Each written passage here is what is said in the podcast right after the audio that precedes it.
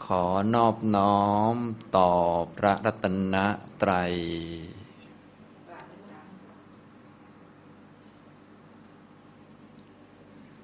สวัสดีครับท่านผู้สนใจในธรรมะทุกท่าน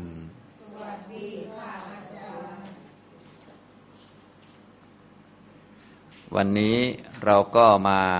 เรียนธรรมะในคำพีร์ ขุตกนิกายธรรมบทวรรคที่ 24 นะครับ ตอนนี้เรียนมาจนกระทั่งถึงเอกสารในหน้าที่ 74 เป็นพระไตรปิฎกบาลี ฉบับมหาจุฬาลงกรณราชวิทยาลัยนะครับสำหรับการเรียนนั้นเราก็เรียน เน้นให้ทุกท่านรู้จักคำสอนของพระพุทธเจ้าที่อยู่ในรูปคาถา นะเรียนจากพระบาลีก็คือคำบาลีที่พระพุทธเจ้าทรงแสดงด้วยนะแปลออกมารวมทั้งบอกอัฏฐะที่มีอยู่ในพระบาลีนั้นๆ เพราะว่าพระบาลีต่างๆ ที่พระพุทธองค์ทรงแสดง พระองค์ก็ประกาศอริยสัจนั่นเอง ประกาศสัจจะสี่ประกาศทุกบอกแสดงเรื่องสัจธรรมให้ทุกท่านได้ทราบ ให้พุทธบริษัทได้ทราบ ก็คือเรื่องทุกทุกขะอริยสัจจะแสดงเรื่องสมุทัยทุกขะสมุทยะอริยสัจจะบอกนิโรธแสดงนิโรธทุกขะนิโรธาอริยสัจจะแล้วก็บอกข้อปฏิบัติคือมรรคปีองแปดนะจะได้รู้เข้าใจ เมื่อรู้เข้าใจในสัจจะแล้วจะได้ทำกิจหรือว่าทำหน้าที่ต่อสัจจะได้อย่างถูกต้อง บื้องต้นเนี่ยจะทำหน้าที่ต่อสิ่งใด ๆ ได้ ก็ต้องรู้จักสิ่งนั้นเป็นอย่างดีก่อน ต้องรู้จักทุกข์โดยความเป็นทุกข์ก่อน เพราะทุกข์ยังไงมันก็เป็นทุกข์อยู่แล้ว มันไม่มีวันเปลี่ยนเป็นอย่างอื่น เหมือนชีวิตคือขันห้าเนี่ยมันเป็นทุกข์อยู่แล้ว จะเปลี่ยนไปกี่ชีวิต มันก็ไม่เปลี่ยนความเป็นจริงนะชีวิตที่แล้วพวกเราก็ทุกข์เหมือนกัน ชีวิตนี้ก็ทุกข์เหมือนกันนะนะชีวิตหน้าก็ไม่ต้องเดาหรอกนะเพราะว่ามันก็ทุกข์เหมือนกัน ฉะนั้นสัจจะนี้มันไม่ได้เปลี่ยนชีวิตมันไม่ได้เปลี่ยนให้กลายเป็นอย่างอื่นไปได้ มันต้องเป็นอย่างนี้เสมอ จริง ๆ มันก็เป็นมาตั้งนานแล้วมาตลอดวัฏฏะสงสารนั่นแหละ จนมาถึงตอนนี้นะตอนนี้เรามีโอกาสได้มาฟังคำสอนของพระพุทธเจ้า จะได้เข้าใจความเป็นจริงที่มีอยู่แล้วนั่นแหละก็คือทุกเนี่ยชีวิตเป็นทุกอุปาทานขันตั้งห้าเป็นตัวทุกและทุกนั้นมันเป็นสัจจะคือมันเปลี่ยนไม่ได้ เป็นสัจจะระดับอริยะด้วย เป็นสิ่งเปลี่ยนแปลงไม่ได้ด้วย และถ้าใครไปรู้เข้าจะเป็นพระอริยะด้วย โอ้โห นี่สุดยอดมากนะบางอันมันก็เป็นจริงอย่างนั้น แต่ไปรู้แล้วไม่เป็นอริยะก็มีนะ แต่บางอันที่รู้แล้วนะมันเป็นอย่างนั้นด้วยและไปรู้และเป็นพระอริยะนะฉะนั้นพวกเราก็ไม่จำเป็นต้องรู้ความจริงอะไรเยอะก็ได้ รู้ความจริงชนิดที่มันเป็นอริยสัจก็พอแล้วนะความจริงต่างๆ มันก็เยอะเหลือเกินนะ แต่รู้บางอันแล้วก็รู้ไปก็เท่านั้นแหละนะก็รู้เหตุรู้ผลรู้นั่นรู้นี่ไปเรื่อย มันก็ดีเหมือนกัน ดีกว่าไม่รู้ แต่ว่ามันไม่หมดกิเลสไม่เป็นพระอริยะนะครับ แต่ถ้ารู้แล้วเป็นพระอริยะนะสำเร็จความเป็นอริยะได้ก็คือรู้อริยสัจนั่นเอง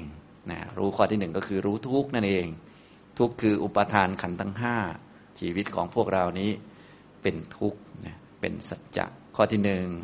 พระพุทธเจ้าแสดงก่อน เพราะว่ามันเป็นของที่รู้ได้ง่ายนะ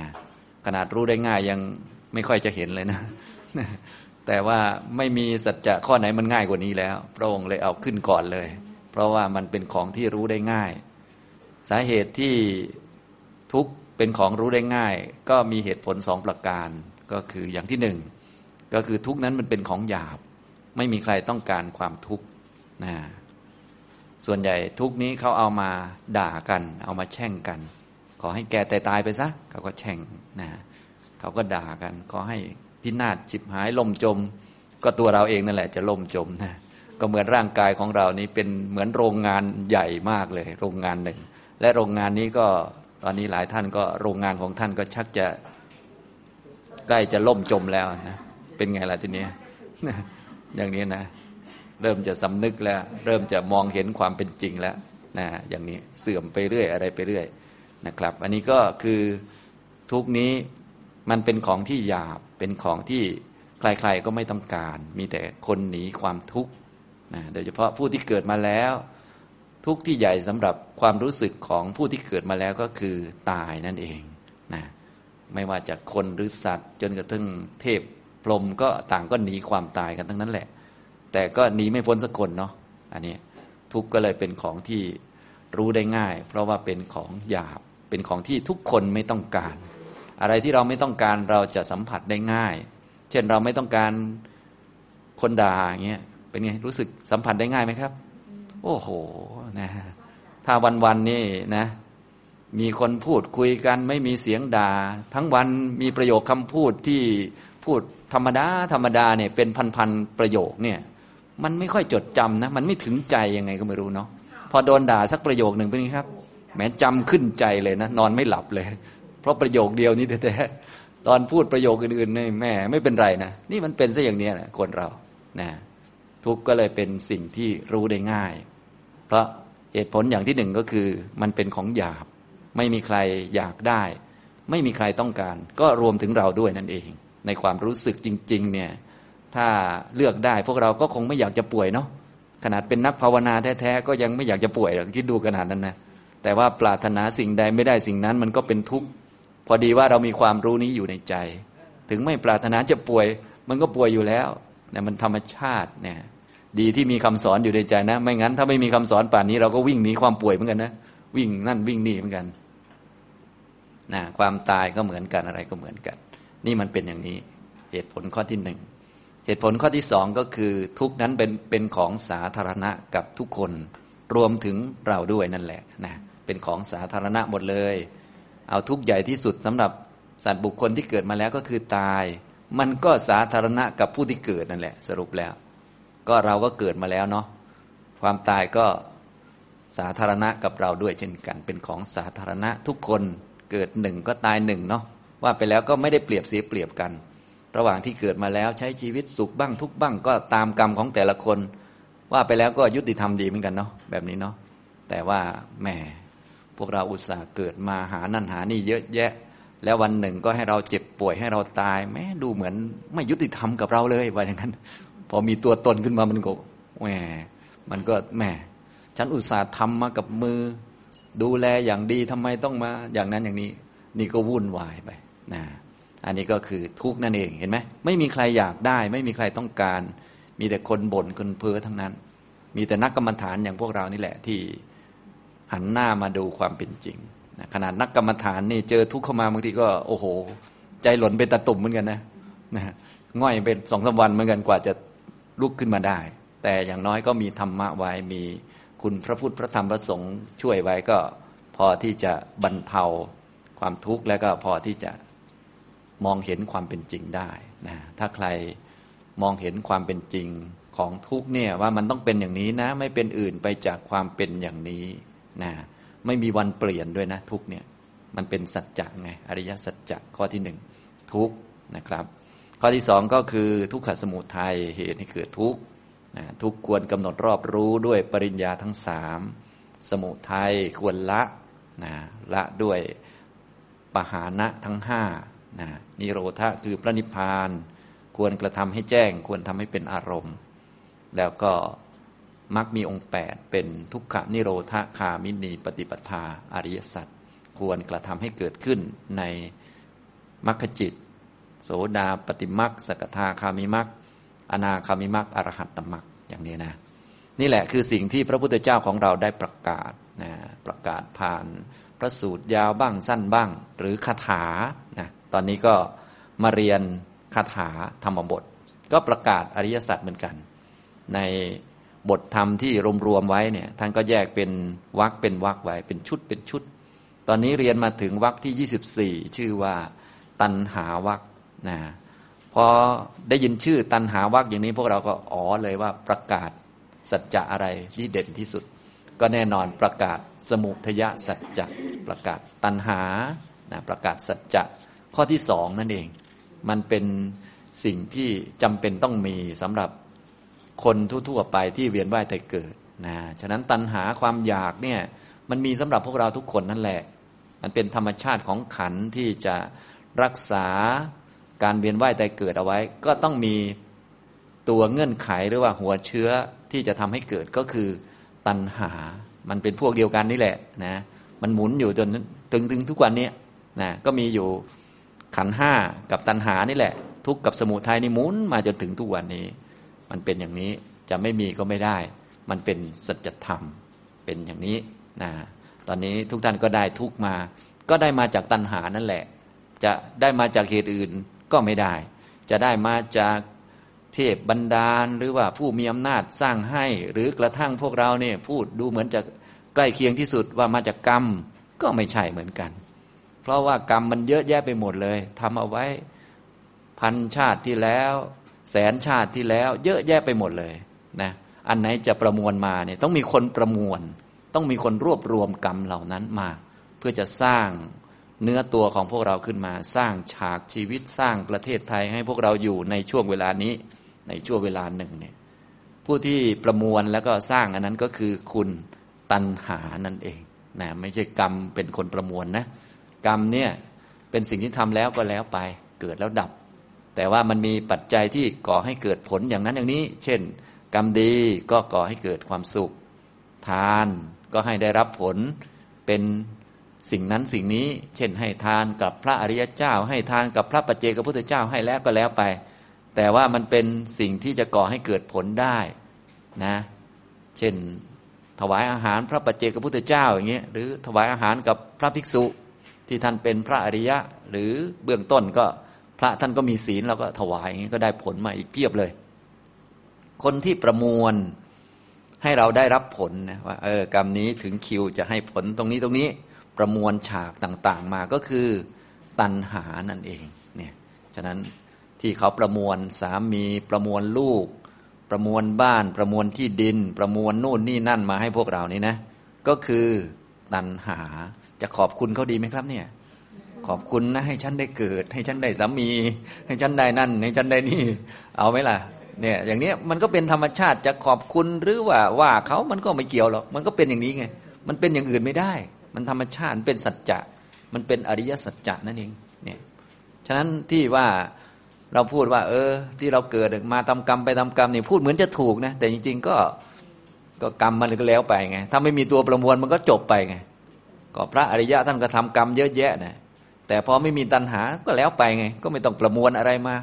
กรรมเมื่อแสนชาติที่แล้วหมื่นชาติที่แล้วก็แล้วแล้วกันไป ไม่มีการประมวลไม่มีการไปดึงมา ก็ต้องดูตัวที่ไปดึงมานี่แหละสำคัญนะก็เหมือนพวกเราอยากรับประทานอาหารอย่างนี้นะอยากรับประทานอาหารแบบพิเศษพิเศษหน่อยนะเราก็ไปดึงเนื้อปลามาจากญี่ปุ่น ดึงพริกมาจากฝรั่งเศส ดึงนั่นมาจากประเทศลาว ดึงนู่นมาจากขอนแก่นอะไรก็ไม่รู้ดึงดึงดึงมารวมในจานเดียวกันแล้วกินนะอย่างนี้ที่ได้กินนี่จะขอบคุณใครดีเนี่ย ขอบคุณคนที่ไปดึงดึงดึงมามั้งคล้าย ๆ กันแบบนี้นะฉะนั้นตัณหาสมุทัยเนี่ยมันมีลักษณะประมวลมาประมวลทุกอย่างมาให้เนี่ยที่เราได้รับทุกอย่างเลยเนี่ยประมวลมา จนมานั่งฟังธรรมอยู่นี่นะมานั่งฟังผมพูดเนี่ยก็ประมวลก้อนทุกมาให้ ให้เรามา ชนทุกแต่ยังดีหน่อยที่มีฝ่ายที่ดีงามมาให้เราได้รับเสียงธรรมะ แต่จริง ๆ ตัวประมวลจริง ๆ ก็คือตัณหาประมวล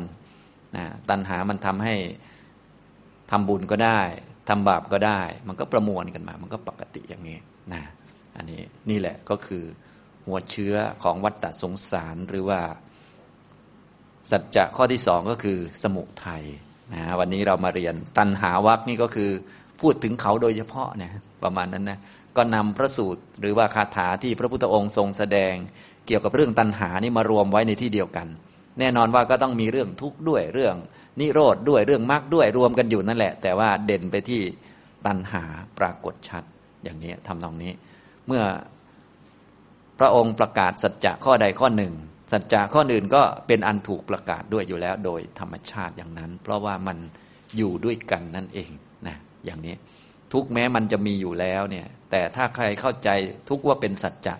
ก็แสดงว่าเขาเข้าใจสัจจะข้ออื่นทั้งหมด คนที่จะแทงตลอดสัจจะเนี่ยเขาต้องแทงตลอดสัจจะสี่ในขณะเดียวกัน ถ้าคนไหนบอกว่ารู้แจ้งทุกแล้ว ก็แสดงว่าเขารู้แจ้งสมุทัยนิโรธและมรรคด้วยอย่างเนี้ย ถ้ารู้แต่ทุกอย่างเดียว มันไม่เรียกว่ารู้แจ้ง มันไม่ทะลุปลุกโปร่งอย่างนี้นะ ทุกท่านก็คงจะเข้าใจกันตรงนี้นะครับ ถ้าใครบอกว่ารู้ทุกขันสมุทัยแล้วเข้าใจชัดเจนแล้วก็แสดงว่าสัจจะข้อหนึ่งก็ชัดเจนเรียบร้อยแล้ว ใครเห็นนิพพานแล้วก็แสดงว่าเห็นสัจจะทั้งหมด ใครมรรคเกิดแล้วก็เรียกว่าเห็นทั้งหมดเช่นกันนี่คือลักษณะของ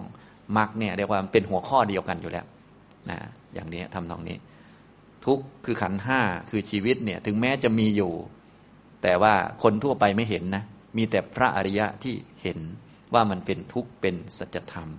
พวกเราก็มาฟังฟังแล้วก็มาปฏิบัติ พอปฏิบัติแล้วก็เออความเห็นก็ค่อย ๆ สอดคล้องไปทางพระอริยเจ้า จนเป็นพระอริยเจ้าเองก็อ๋อ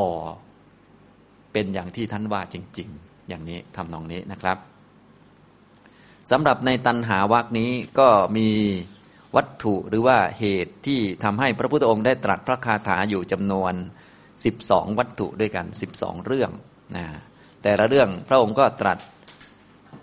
หนึ่งคาถาบ้างสองคาถาบ้างสามคาถาบ้างสี่คาถาบ้าง หรือกระทั่งห้าคาถาบ้างก็มีนะอันนี้ก็ในวรรคนี้เกี่ยวกับเรื่องตัณหาเนี่ยมีบางวัตถุบางเรื่องเนี่ย ตรัสหลายคาถานะบางเรื่องก็ตรัสคาถาเดียวอย่างนี้เป็นต้น อย่างเรื่องที่หนึ่งนี่กะปิละมัชฉะวัตถุเรื่องปลาชื่อกัปปิละ อันนี้ในเมืองไทยเราก็นิยมเอามาเล่ากันนะเป็นเรื่องเล่าหลายท่านที่สนใจทางธรรมะอาจจะได้ยินอยู่เรื่อย ๆ เรื่องของนิทานปลากัปปิละ ซึ่งสมัยหนึ่งเคยเป็นพระภิกษุที่เรียนจบปริยัติเลยทีเดียว นะเรียนเก่ง และตอนหลังมาก็ถูกตันหาเนี่ยออกหน้าออกตาชักนำแล้วก็หาเพื่อนฝูง หากลุ่มหาพวกที่เป็นพระด้วยกันเนี่ยทำลายธรรมวินัยของพระพุทธเจ้ากัสปะ ในยุคเก่าก็ต้องไปตกอเวจีนรกแล้วก็ชาติที่พระพุทธเจ้าของเราเกิดขึ้นเนี่ยก็มาเกิดเป็นปลานะปลากัปปิละเนี่ย ปลานี้ไม่ได้ชื่อนี้หรอกนะแต่เป็นปลาที่เป็นอดีตชาติของพระกัปปิละนะเป็นชื่อพระองค์หนึ่งในสมัย พระพุทธเจ้ากัสปะนะปลากัปปิละมัชฉะแปลว่าปลานะครับ ในกัปปิละมัชฉวัตถุนี้ก็จะมีคาถาที่พระพุทธองค์ได้ตรัสแสดงเนี่ยอยู่สี่คาถาด้วยกัน อย่างนี้เป็นต้นนะครับ ที่เราจะเรียนกันก็เรียน จากบาลีนะจะได้คุ้นเคยกับคำสอนของพระพุทธเจ้าด้วย รู้คำบาลีด้วยนะรู้ไม่ละเอียดก็ไม่เป็นไร เพราะว่าพวกเราอายุเยอะแล้วก็เรียนพอให้คุ้นกับภาษานะเอาไว้สวดเอาไว้ท่อง เวลาง่วงนอนบ้าง เวลาคิดอะไรไม่ออกก็สวดบาลีไว้ ท่องบาลีไว้ไอ้ที่เราจำได้นะก็จะมีอานิสงส์หลายประการทีเดียวแหละ แน่นอนเราก็รู้อยู่ว่าคำนี้เป็นคำของพระพุทธเจ้าก็คงจะมีศรัทธา มีความเลื่อมใส มีจิตที่โน้มเอียงไปทางพระอยู่แล้วนะถ้าเรียกว่าตอนก่อนตายสวดบทพวกนี้ก็คงจะไปสวรรค์อยู่แล้วแหละไม่มีปัญหาอะไร ฉะนั้นก็เรียนไว้ให้คุ้นไว้นะครับทำตรงนี้นะสูงไปกว่านั้นก็คือรู้ความหมายแล้วก็พิจารณาตาม มองเห็นสัจธรรมได้เลย หรือยังมองไม่เห็นก็รู้ว่าคำเหล่านี้เป็นคำประกาศสัจธรรม เราก็โยนิโสใส่ใจไว้ แล้วก็ไปฝึกปฏิบัตินะแล้วก็เมื่อได้พบธรรมะเหล่านั้นก็จะนึกถึงคำสอนว่าอ๋อเนี่ยเคยฟังมาแล้ว เพราะพวกเราเป็นสาวกเนี่ยจะเห็นอะไรก็เห็นของที่เราเคยฟังมาแล้วทั้งนั้นแหละนะไม่ได้ไปเห็นอะไรประหลาดใหม่ ๆ อะไรหรอกนะ ถ้าเห็นธรรมะเนี่ยจะเห็นอันที่เราเคยเรียนมาแล้วทั้งนั้น เคยฟังมาแล้วทั้งนั้น ส่วนอันที่เห็นประหลาดประหลาดอะไรต่างๆเนี่ยมันไม่ใช่ธรรมะหรอกมันเห็นอันอื่นที่เป็น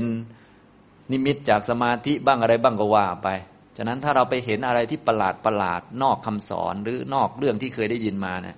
มันก็คือมั่วๆอยู่นะถ้าเราจะเห็นของจริงเนี่ยเราจะต้องได้ฟังมาก่อน อันนี้คือหลักการนะทุกท่านก็คงเคยฟังมาหมดแล้วมั้งอริยสัจสี่นี่นะ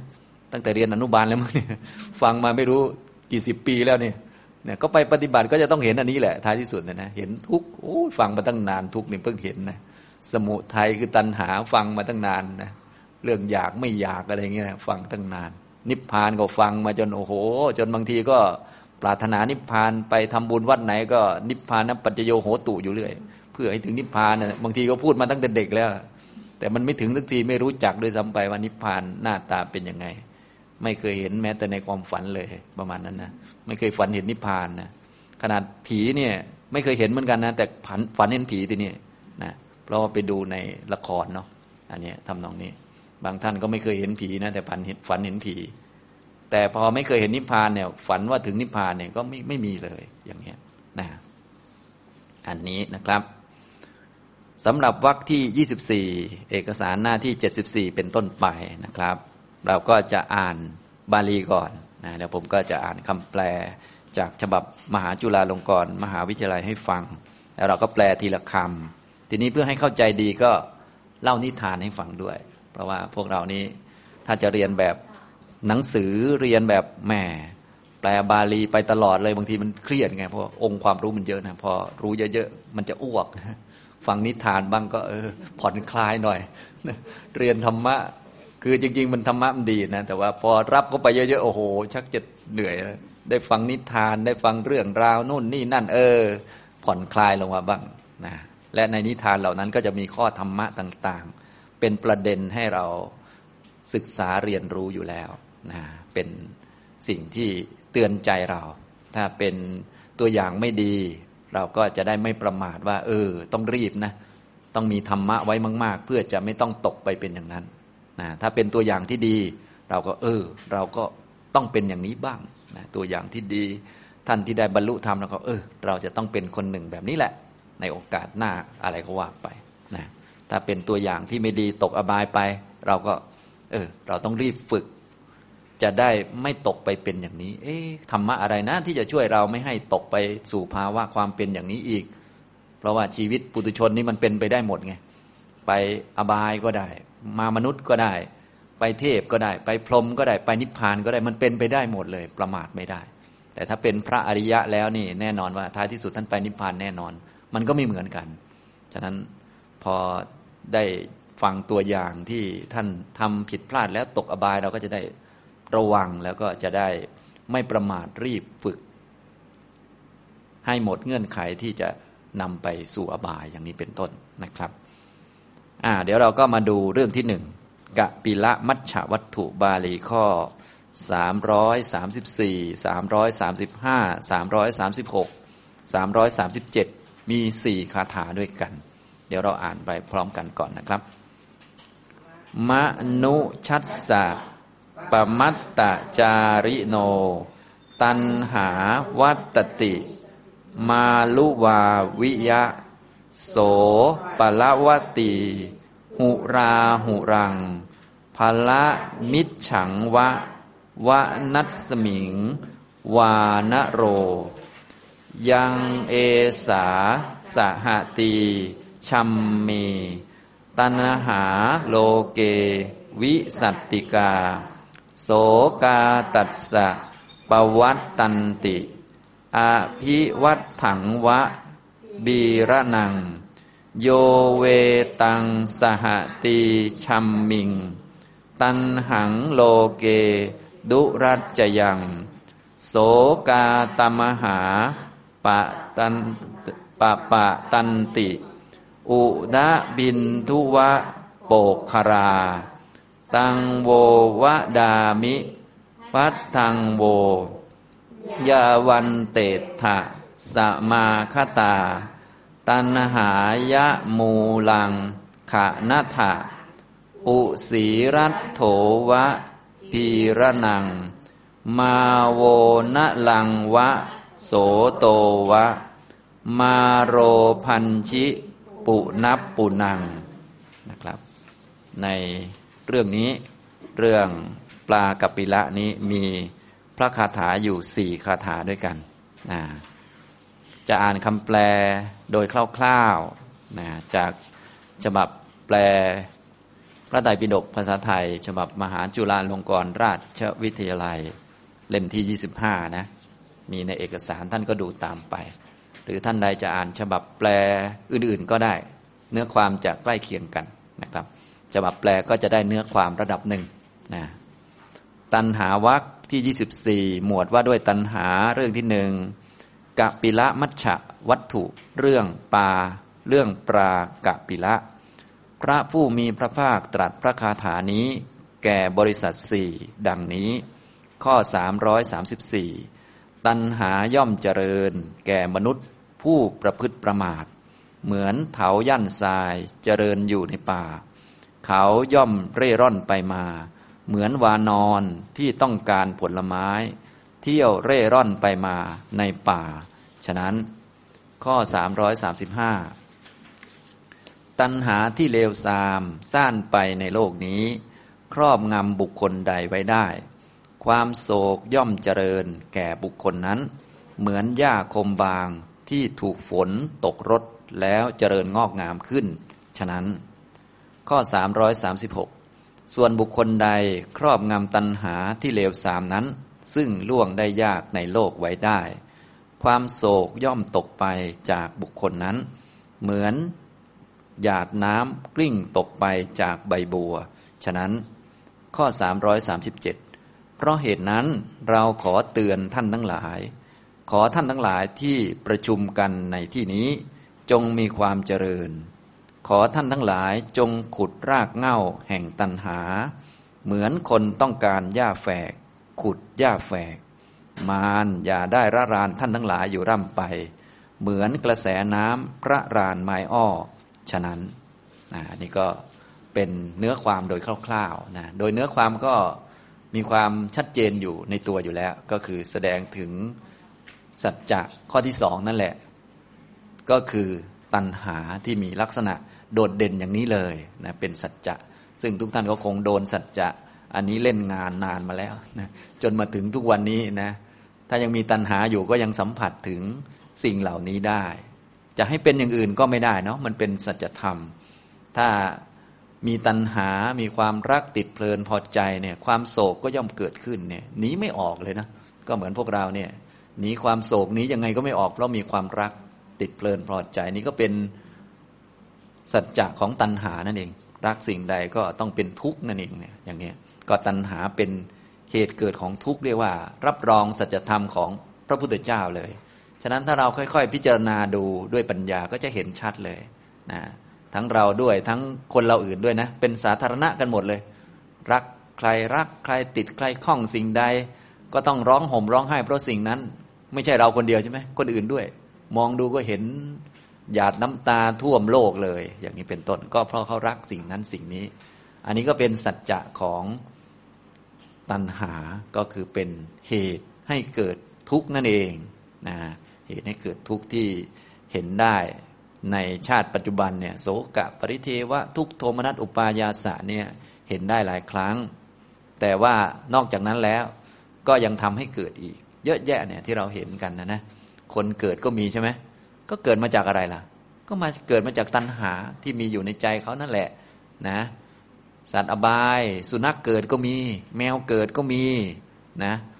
สัตว์นั้นสัตว์นี้เกิดก็มีให้เห็นเยอะแยะ คนคลอดก็มีให้เห็นอยู่ อย่างนี้ทำตรงนี้ ก็จะเห็นอนุภาพหรือสัจจะของตัณหาก็คือเป็นเหตุให้เกิดทุกข์เนี่ย เด็กคลอดออกมาเนี่ย เป็นผลนะเป็นผลนะเนี่ยเป็นทุกข์ออกมาจากอะไรเนี่ย ใครนำเขาเกิดมาเนี่ย ตัณหาอย่างนี้พอเข้าใจไหมนะอย่างนี้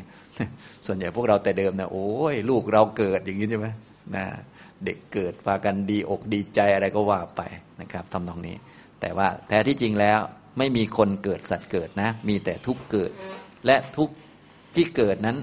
เหตุเกิดของทุกมีสิ่งเดียวแหละ คือตัณหานอกจากตัณหาแล้ว สิ่งอื่นที่จะเป็นเหตุเกิดทุกไม่มีนะมันเป็นสัจธรรม เป็นอริยสัจนะอันนี้เราพูดในแง่ที่เห็นแล้วเป็นพระอริยะเราเอาเท่านี้ก็พอ ส่วนเหตุเงื่อนไขประเด็นอื่นๆนู่นนี่นั่นแจกแจงไปเราก็ไม่ต้องคิดมากนะว่าเอ้ยเป็นทุกข์มาจากกรรมนั่นกรรมนี่ไม่ต้องไปแจกแจงหรอกเพราะแจกแจงไปก็ไม่ได้เป็นพระอริยะ เอาเหตุเกิดทุกข์เนี่ยคือตัณหาอันเดียวไปเลย อันนี้จะเป็นอริยะนะเป็นสัจจะในแบบอริยะนั่นเองนะอย่างนี้ทำตรงนี้ ฉะนั้นเราก็เลยต้องโฟกัสหรือว่าต้องจับที่ความรู้ที่สำคัญนี้ก่อน ที่พระพุทธเจ้าเรียกว่าเป็นเหมือนใบไม้หนึ่งกำมือ ที่แสดงไม่เยอะนะ แต่ถ้ารู้แล้วจะเป็นพระอริยะ พอเป็นอริยะแล้วอยากเรียนอะไรเพิ่มเดี๋ยวค่อยว่ากันทีหลังเนาะ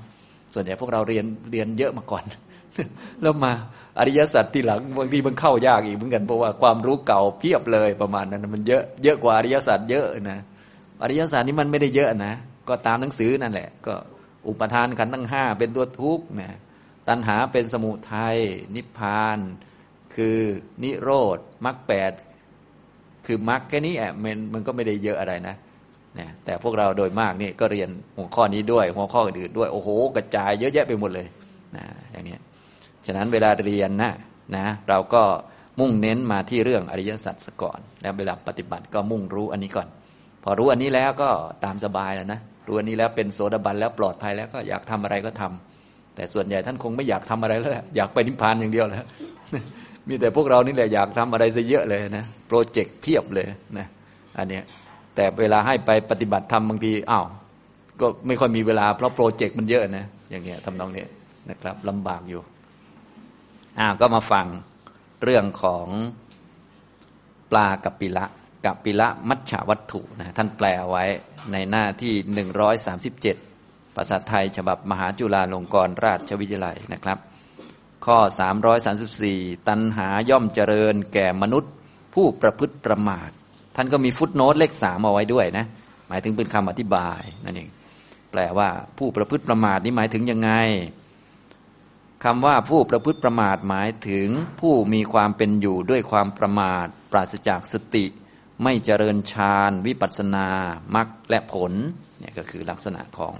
ผู้อยู่ด้วยความประมาทนะครับ แล้วก็มีในข้อที่ 337 หน้าที่ 300 138เนี่ยนะคาถาข้อที่ 137เนี่ยข้อที่ 337 เพราะเหตุนั้นเราขอเตือนท่านทั้งหลาย ขอท่านทั้งหลายที่ประชุมกันในที่นี้จงมีความเจริญ ขอท่านทั้งหลายจงขุดรากเหง้าแห่งตัณหา ท่านก็อธิบาย ความหมายหรือว่า คำอธิบายเพิ่มเกี่ยวกับรากเง้าแห่งตันหาเนี่ยที่เลขหนึ่งเนี่ยขุดรากเง้าหมายถึงขุดรากเง้าแห่งตันหา อันเป็นไปในทวารหกนี้ ด้วยยานอันสัมปยุทธ์ด้วยอรหัตตมักนะฉะนั้นคำว่าขุดนี่หมายถึงอรหัตตมักขยานนั่นเองนะแต่ละคำแต่ละคำก็จะมีความหมายหรือมีองค์ธรรมมีสภาวะ ถ้าเราอ่านเนี่ยเราก็ต้องเข้าใจอัฏฐะด้วย เพราะบางที เราอ่านเสร็จแล้ว แปลเนื้อความได้แล้ว เราอาจจะเข้าใจเป็นภาษาไทย ซึ่งอาจภาษาไทยอาจจะตรงกับเนื้อความดั้งเดิมในบาลี หรือบางทีอาจจะคนละเรื่องก็ได้ เราก็เลยต้องดูคำอธิบายให้ชัดนะครับนะจะได้อธิบายบาลีแต่ละคำต่อไปนะครับ ทุกท่านก็มาดูบาลีแต่ละคำหลังจากที่พอได้รู้ความหมายคร่าว ๆแล้ว สรุปว่าก็พูดเรื่องตัณหานั่นเอง ซึ่งเป็น ตัวเหตุให้สัตว์เวียนว่ายแต่เกิดนะครับ และตัณหานี้ก็จะเจริญหรือว่างอกงามเกิดบ่อยๆ แก่คนที่ประมาท ปล่อยจิต ใช้ชีวิตอย่างขาดสติ ไม่เจริญสมถะ ไม่เจริญวิปัสสนา ไม่เจริญมรรคไม่เข้าถึงผลนั่นเองนะอย่างนี้ตัณหาจะเจริญแก่คนเหล่านี้ ส่วนถ้าคนไหนที่ อยู่อย่างมีสติสัมปชัญญะไม่ปล่อยจิต เจริญสมถะ เจริญวิปัสนา เจริญมรรคทำให้แจ้งผลเหล่านี้นะตัณหาของเขาจะลดลงจนกระทั่งหมดสิ้นไปในที่สุดนะคนละฝากกันอย่างนี้นะครับ ก็มาดูบาลีข้อ 334 มนุชัสสะปมัตตจาริโน ตันหาวัตติ มาลุวาวิยะ โสปลวตี หุราหุรังพละมิฉังวะวนัสมิง วานโร อันนี้ที่แปลคร่าวๆว่า ตัณหาย่อมเจริญ แก่มนุษย์ผู้ประพฤติประมาท เหมือนเถายันทรายเจริญอยู่ในป่า เขาย่อมเร่ร่อนไปมา เหมือนวานอนที่ต้องการผลไม้ เที่ยวเร่ร่อนไปมาในป่า ฉะนั้นนะครับ ก็มนุษย์ชัสสะก็คือมนุษย์ นะครับคนนั่นเองมะนุชะ แปลว่าเกิดจากมนูมนูก็คือมนุษย์ คนเกิดจากคนนั่นแหละนะแต่ว่าสมัยใหม่เขาบอกคนเกิดจากลิง อันนี้พวกหัวสมองขี้เลื่อยเขาก็พูดไปเรื่อย เราก็ไปเรียนของเขาเกือบตายนะที่ไหนได้มนุษย์ก็เกิดจากมนูนั่นแหละก็เกิดจากมนุษย์นั่นแหละนะถ้าพูดภาษาเราเกิดจากกรรมของเขาอย่างนี้ก็ได้ แต่ตัวประมวลมาก็คือตัณหานั่นเองโดยสัจจะ อันนี้ถ้าเราเข้าใจอย่างนี้แล้วก็สบายแล้วใครจะพูดเป็นอย่างอื่นก็ตามสบายเราก็เวลาไปทำข้อสอบวิทยาศาสตร์ มนุษย์มีวิวัฒนาการมาจากอะไรเราก็กาว่ามาจากลิงนั่นแหละนะ ก็เพื่อได้คะแนน แต่ที่ไหนได้มนุษย์นี่มันเป็นมนุษย์ชะ มันเกิดจากมนุษย์นี่แหละ เป็นเชื้อสายมัน มันมีเชื้อสายของมันเองพูดภาษาเราเนาะมนุษย์ก็คือมนุษย์นี่แหละนะ ไม่ได้มีเชื้อสายมาจากลิงจากอะไรนะครับ มนุษย์ชะชะแปลว่าเกิดนะ มนุษย์ก็คือเชื้อสายของมนุษย์นั่นเองนะครับ ก็แปลว่ามนุษย์นั่นแหละนะครับ มนุษย์ชะ ตัณหาย่อมเจริญ แก่คน แก่มนุษย์นะมนุษย์ชัดสะแก่มนุษย์ ตัณหาเนี่ยจะเจริญแก่มนุษย์ และไม่เจริญแก่สัตว์อบายต่างๆ หรือนะสัตว์อบายต่างๆ เนี่ยถามว่าเขามีตัณหาไหม เขามีแต่ตัณหาเขาไม่ค่อยเจริญ เพราะว่าพวกสัตว์อบายเขารับความทุกข์อยู่ ตัณหานี่มันไม่ชอบทุกข์สมมุติว่าท่านอยู่ในโลกใบนี้ แต่โลกใบนี้ให้แต่ทุกข์ท่านจะชอบโลกใบนี้ไหมก็ไม่ค่อยชอบเท่าไหร่ อย่างนี้ทำนองนี้นะครับ ฉะนั้นสัตว์อบายเนี่ยตัณหาเขาจะไม่ค่อยเจริญ เพียงแต่ว่าเขาหมดภพชาติไปหนึ่งชาติ ก็เรียกว่าเป็นหมันไปเลย มนุษย์เราเนี่ยข้อดีก็คือสามารถปฏิบัติเพื่อสิ้นตัณหาได้ ข้อเสียก็คือถ้าไม่รู้ข้อปฏิบัติตัณหาก็ยิ่งเยอะ ทำกรรมผิดรุนแรงไปตกอเวจีก็ยังได้ ส่วนสัตว์นรกเนี่ย ถึงเขาจะตกอเวจีอยู่เขาก็ชดใช้กรรมไปใช่ไหมพอกรรมมันหมดก็เศษกรรมก็สูงขึ้นมาแล้ว ไล่ขึ้นมาเรื่อยๆนะอย่างนี้ส่วนมนุษย์นี่มันก็เลยเหมือนชุมทางไงไม่รู้เนาะถ้าเป็นเทพก็ไปรับผลของบุญ ก็รู้จักหมดเหมือนกัน มนุษย์เราก็รับผลของบุญด้วยทำบุญเพิ่มก็ได้ด้วย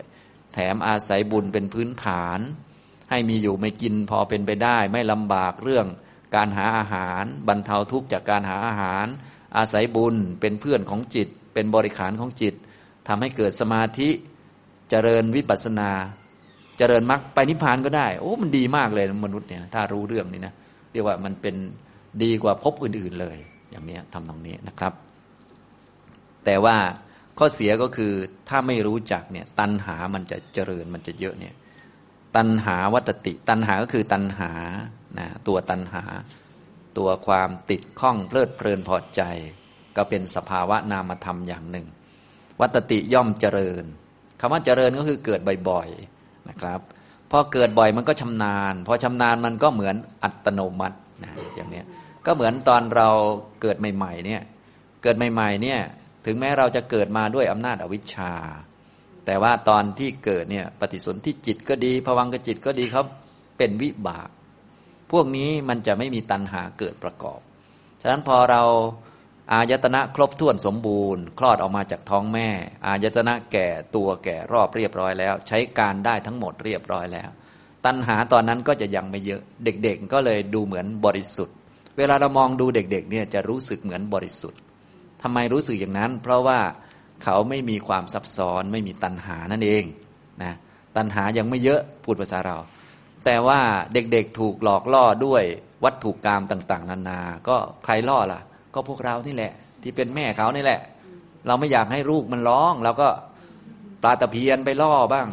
เสียงเพราะๆไปล่อบ้างอะไรครับ พาไปนู่นนี่นั่นก็ล่อด้วยกามคุณทั้งห้ารูปเสียงกลิ่นรสโผฏฐัพพะ พอเจอสิ่งเหล่านี้เข้า อ่า ทีนี้ สัตว์ทั้งหลายเวลามาเกิดนี่เกิดด้วยอำนาจอวิชชานะพอกระทบสิ่งเหล่านี้ ระหว่างของดีกับไม่ดีอันไหนจะเกิดง่ายกว่ากัน ก็ไม่ต้องพูดนะ ของไม่ดีก็เกิดง่ายกว่า ตัณหาที่เหมือนนอนนิ่งอยู่นะเหมือนนอนนะจริง ๆ ไม่ได้นอนนะตอนนี้ไม่เกิดไปสักพักหนึ่งเพราะว่าตอนอยู่ในท้องแม่นี่ไม่ได้เกิดแล้วอาจตนะยังไม่สมบูรณ์ยังไม่ได้ทำงานอะไร แต่พอคลอดออกมานี่แหละ ก็เริ่มทยอยเกิดทยอยเกิดเนี่ยพอเกิดขึ้นเกิดขึ้นบ่อยขึ้นบ่อยขึ้น ทีนี้ก็อัตโนมัติแหละก็เลยดูเหมือนมีตัณหาค้างอยู่ตลอด แต่จริงๆ มันไม่มีค้างหรอก มันเกิดดับแต่มันเกิดบ่อย เขาเรียกว่าตัณหาเจริญเนี่ยอย่างเนี้ยนะตัณหาย่อมเจริญ วัตติย่อมเจริญก็คือเกิดบ่อยๆขึ้นในอารมณ์ต่างๆ แต่เดิมนั้น เด็กที่เกิดมาในโลกนี้นะสัตว์ที่เกิดมาในโลกนี้ไม่ได้มีตัณหาอะไรในวัตถุของโลกใบนี้เลยนะอย่างพวกเรานี้ไม่เคยติดอะไรเลยนะ อย่างท่านเจ้าของบ้านเนี่ยก็ไม่เคยติดบ้านหลังนี้ ไม่เคยติดที่ดินนะเพิ่งมาติดตอนหลังๆเนี่ย ติดตอนไหนครับเนี่ยตอนมีมันนั่นแหละตอนนี้ชำนาญแล้วชำนาญจนจะออกไปได้อยู่แล้ว ลืมนึกไปว่าสมัยก่อนเขาไม่ได้ติดมันนะไอ้ที่ดินผืนเนี่ยไม่ได้ติดมันนะเพิ่งมาติดตอนตอนมีมันนั่นแหละ แต่พอติดแล้วเป็นไงครับ ออกไม่ได้เหมือนขาดมันไม่ได้ จริงๆ ตอนเราขาดมันก็มันก็มันก็ไม่เป็นไรนะ สบายดี แต่ตอนติดจะออกจากมันเนี่ยโอ้ยตายแล้วทีเนี้ยเนี่ยมันเห็นไหมมันเจริญ ตัณหามันเจริญนะครับเนี่ยตัณหาย่อมเจริญ มนุษย์สะแก่มนุษย์แก่คน ฉะนั้นตัณหาไม่ได้เจริญแก่พวกสัตว์อบายนะ อย่างที่บอกไปแล้ว ตัณหาเนี่ยมันจะชอบสุขเวทนา สุขโสมนัสนี่เป็นอัศาทะของขันห้า ขันห้ามันมีอัศาทะนะ คนก็เลยติดขันห้าโลกมันมีอัศาทะคนก็เลยติดข้องอยู่ในโลกรวมถึงพวกเราด้วยนะ ก็ติดในอัศาทะอัศาทะก็คือสุขสมนัสที่อาศัยสิ่งนั้นเกิดขึ้นนั่นแหละ เรียกว่า อัศาทะของสิ่งนั้น คนที่ติดอัศาทะนี่เขาจะลืมความทุกข์นะครับ อย่างเช่นว่าบางท่านเนี่ยมีลูกนะ พวกเรานี่ก็คงมีลูกกันมาแล้วใช่ไหมอันนี้ยกตัวอย่างเรื่องที่เจอมากับตัวมันจะได้ง่าย ๆ มีลูกเนี่ย เราหาเงินหาทองเลี้ยงดูแลลูก ส่งลูกเรียนหนังสือนี่หมดเงินไปเยอะไหมครับ ระหว่างเงินที่เราซื้อข้าวกินกับเงินที่ซื้อข้าวให้ลูกกินเนี่ยอันไหนเยอะกว่า คงไม่ต้องเดาแล้วมั้งหมดเงินไปเพราะลูกนี่นะถ้าเราหาเงินเลี้ยงตัวเองขยันเท่ากับหาเงินเลี้ยงลูกนี่โอ้โห สงสัยรวยตายเลย แต่ที่ไหนได้ เราขยันหาเงินให้ลูกมันเรียนหนังสืออย่างนั้นอย่างนี้พอมันเรียนจบเราก็ขี้เกียจทำแล้ว อย่างนี้ที่ลำบากลำบนเยอะแยะมากมายเนี่ย มันก็จะลืมความลำบากเมื่อมีอัศาธะขึ้นมา อัศาธะเหล่านั้นก็เช่นว่า ลูกเรียนจบปริญญาถ่ายรูปเอาไว้ แล้วก็ติดไว้ที่ฝาผนัง เรามองดูปุ๊บก็เกิดความภูมิใจว่า โอ้เนี่ยเห็นไหมเนี่ยอัศาธะของโลกของการมีลูก เราลำบากแทบล้มแทบตาย พอมีอัศาธามาหน่อย ลืมความลำบากทั้งหมด ตอนที่เลี้ยงมาลำบากโน่นนี่นั่นต้อง โอ้เช็ดอึเช็ดโน่น เช็ดนี่พูดก็ไม่รู้เรื่อง สอนก็ยากเย็นอะไรต่างๆ แค่จะสอนให้กินข้าวเองก็ต้องโอ้ยตั้งหลายรอบนะ เราก็ทำกันไปนะทำได้ไงก็ไม่รู้เนาะให้ทำใหม่จะทํำไหมเนี่ย เอาลูกคนเดิมนั่นแหละมาสอนใหม่เอาไหมโอ้ไม่ไหวนะ ไม่ไหวนะนะ เออเงี้ยทำนองนี้นะแล้วก็ถ้ามีชาติหน้าอีกก็จะไปทำแบบนั้นอีกแล้วเนี่ย โอ้ย ตายตายตายนึกสภาพแล้วไม่ไหว แต่ว่าพอมันมีอัศาธามันจะลืมความทุกข์นะ อย่างนี้นะครับ อันนี้ก็คือในโลกนี้ทุกข์มันเยอะแยะ แต่ว่าคนที่เขาติดเนี่ยเขาติดอัศาธาอัศาธาก็คือสุขสมนัตอาศัยโลกเกิดขึ้น เรียกว่าอัศาธาของโลกนะครับนะทุกสิ่งนั่นแหละ อัศาธาของแมวอย่างเงี้ยบางคนก็เลี้ยงแมวนะเลี้ยงแมวลำบากมากนะแต่ว่าบางคนเขาชอบหนวดแมวอย่างเงี้ยนะ จริง ๆ เขาไม่ได้ชอบส่วนอื่นของแมวนะเขาชอบแค่หนวดมัน แต่เวลาเขาชอบหนวดมันเขาก็ต้องยกแมวมา ก็คือได้มาเป็นแพ็กเกจแมวหนึ่งตัว แต่ที่ชอบจริงๆก็คือหนวด ก็เลี้ยงแมวเป็นอย่างดีเช็ดขี้แมวอะไรก็ลำบากไป พอมองเห็นหนวดมัน โอ้โห สบายใจ อัศทะนี่พอเข้าใจไหมก็เหมือนชีวิตเราเนี่ย ชีวิตเราคือขันห้าใช่ไหมความสุขนี้เป็นส่วนหนึ่งของขันห้านั่นแหละ ก็คือเป็นเวทนาขัน ในเวทนาก็มีทั้งสุขทุกข์อทุกขมสุข อัศธามันแค่อันเดียวเอง คือสุขนะพอเราต้องการสุขเนี่ยก็ได้มาเป็นแพ็กเกจเลย ก็เหมือนเราต้องการหนวดแมว แต่ได้แมวมาหนึ่งตัวเลย เราต้องการสุขเราก็ได้ขันมาหมดเลยเนี่ยเป็นไงนะอย่างนี้เหมือนกัน เหมือนกันหมด อะไรที่ให้สุขสมนัตเกิดขึ้น อ่าเนี่ยนี่อัศธานี่แหละทำให้ ติดข้องในสิ่งนี้ ฉะนั้นถ้าสิ่งนี้ไม่มีอัศาธาเราก็จะไม่ติดมันนะ มันเป็นสัจธรรมนะที่ท่านติดของเก่าเนี่ย แสดงว่าของเก่าให้ความสุขโสมนัสได้ดูแล้วเพลิดเพลินสบายใจ แต่จริงๆ รักษามันนี้ลำบากมากนะ มันเป็นภาระหนักมาก แต่เวลาเราดูปุ๊บนี่ ภาระหนักมาสิบกว่าปีที่เราดูแลมา ได้ดูมันแล้วสบายใจอยู่หนึ่งวินาทีเนี่ย ทุกสิบปีนั้นลืมไปเลยนะอ่าอย่างเนี้ยก็เกิดความ สบายใจนั่นเนี่ยอัศทะเออนั่นแหละนะก็ควรไม่สบายใจตั้งนานแล้วอันนี้ทีนี้มันต้องรู้จักเพิ่มมาอีกนะต้องรู้จักมุมมองฉะนั้นพระพุทธเจ้าก็เลยสอนมุมมองที่ถูกต้องให้มองแบบคนกว้างๆมองตามหลักความจริง เวลามองเนี่ยต้องมองให้ครบ การมองให้ครบนี่จะต้องมองสามส่วน อันที่หนึ่งเรียกว่าอัศทะอันที่สองอาทินวะ อันที่สามนิสรณะนะ สิ่งต่างๆ มันจะต้องมีสามส่วนนี้อยู่ด้วยกันหนึ่งคืออัศทะอัศทะคือสุขสมนัตอาศัยสิ่งนั้นเกิดขึ้น ซึ่งมันน้อยมากนะอันนี้นิดเดียว แต่ถ้าเราหลงมันไปปุ๊บเนี่ยเราจะลืมจุดอื่นๆมันเลย ก็เหมือนคนตาบอดนั่นเอง เส้นผมบังภูเขา เส้นผมนิดเดียวบังภูเขาใหญ่ สุขสมนัตหน่อยเดียวบังความทุกข์ทั้งหมดในชีวิตได้เลย อันตรายมากนะอย่างนี้บางคนนี่ทุกข์ยากลำบากมากแต่อยากเกิดใหม่เห็นไหมนึกว่าเกิดแล้วมันจะสุขกว่าเดิม ทั้งทั้งที่ตัวเองนะ่ะชาติเก่าพบเก่านี้ลำบากแทบล้มแทบตายแล้ว แต่คิดแค่คิดเองนะ ไม่ใช่ของจริงด้วย แค่คิดว่าพบหน้าจะมีความสุขแค่เนี้ยเกิดใหม่ได้เลยนี่เป็นต้น ทั้งทั้งที่ชีวิตปัจจุบันเขาก็ทุกข์นะที่ผ่านมาเขาก็ทุกข์ยากลำบากเหนื่อยแย่เลย แต่เออคิดว่าชาติหน้าแหละจะมีความสุขแค่เนี้ยลืมไปเลย ลืมความทุกข์ที่เป็นกองภูเขาไปเลยนะเส้นผมบางภูเขาที่เขาเรียกกันนะอย่างนี้นะครับ นี่คืออัศธานะ ต่อไปอาทีนวะ อาทีนวะของสิ่งนั้นคือสิ่งนั้นมันเป็นของไม่เที่ยง สิ่งใดไม่เที่ยง สิ่งนั้นมันเป็นทุกข์นั่นเองนะสิ่งใดไม่เที่ยงเป็นทุกข์มีความแปรปรวนเป็นสภาพ ก็ไม่ควรไปยึดถือว่านั่นเป็นของเรา เราเป็นนั่น นั่นเป็นอัตตาตัวจริง ๆของเรา อันนี้คืออาทีนวะ ฉะนั้นอาทีนวะนี่มันเยอะมาก เพราะทุกสิ่งในโลกมันไม่เที่ยงหมดเลย มันมีอาทีนวะ แต่คนโดยมากจะมองไม่เห็นนะ โทษในโลกมันเยอะเหลือเกินนะอันนี้ก็โทษพื้นฐานมันคือไม่เที่ยง แต่โทษอื่นๆล่ะ ไหนจะมาลำบากมันรักษามันให้ใหม่อยู่เสมอ ให้มันใหม่เสมอมันได้ไหมก็มันไม่เที่ยงมันก็ไม่ใหม่ใช่ไหมให้มันทันสมัยสมัยมันก็เปลี่ยนเอา้า มันก็โอ้โหลำบากลำบนมากมายนะเยอะแยะเหลือเกินนะครับทำนองนี้ อันนี้ อืมนั่นแหละนั่นแหละ นั่นแหละ นะ นั่นแหละ นั่นแหละ นะ แต่ว่าถ้าเจออัศทักของมันมันก็จะลืมไปพักหนึ่งอีกแล้ว วูบอีกแล้วนะ หายวูบไปเลยพักหนึ่ง เหมือนเพชรดินจินดาอะไรที่เราหวงแหนกันเนี่ยสิบปีมาแงะดูทีนะ ไม่ได้ใส่หรอกเพราะว่ากลัวโจรตัดคอเอา แงะมาดูอีกทีหนึ่งได้อัศทะมาหน่อยหนึ่งโอ้โหดีใจ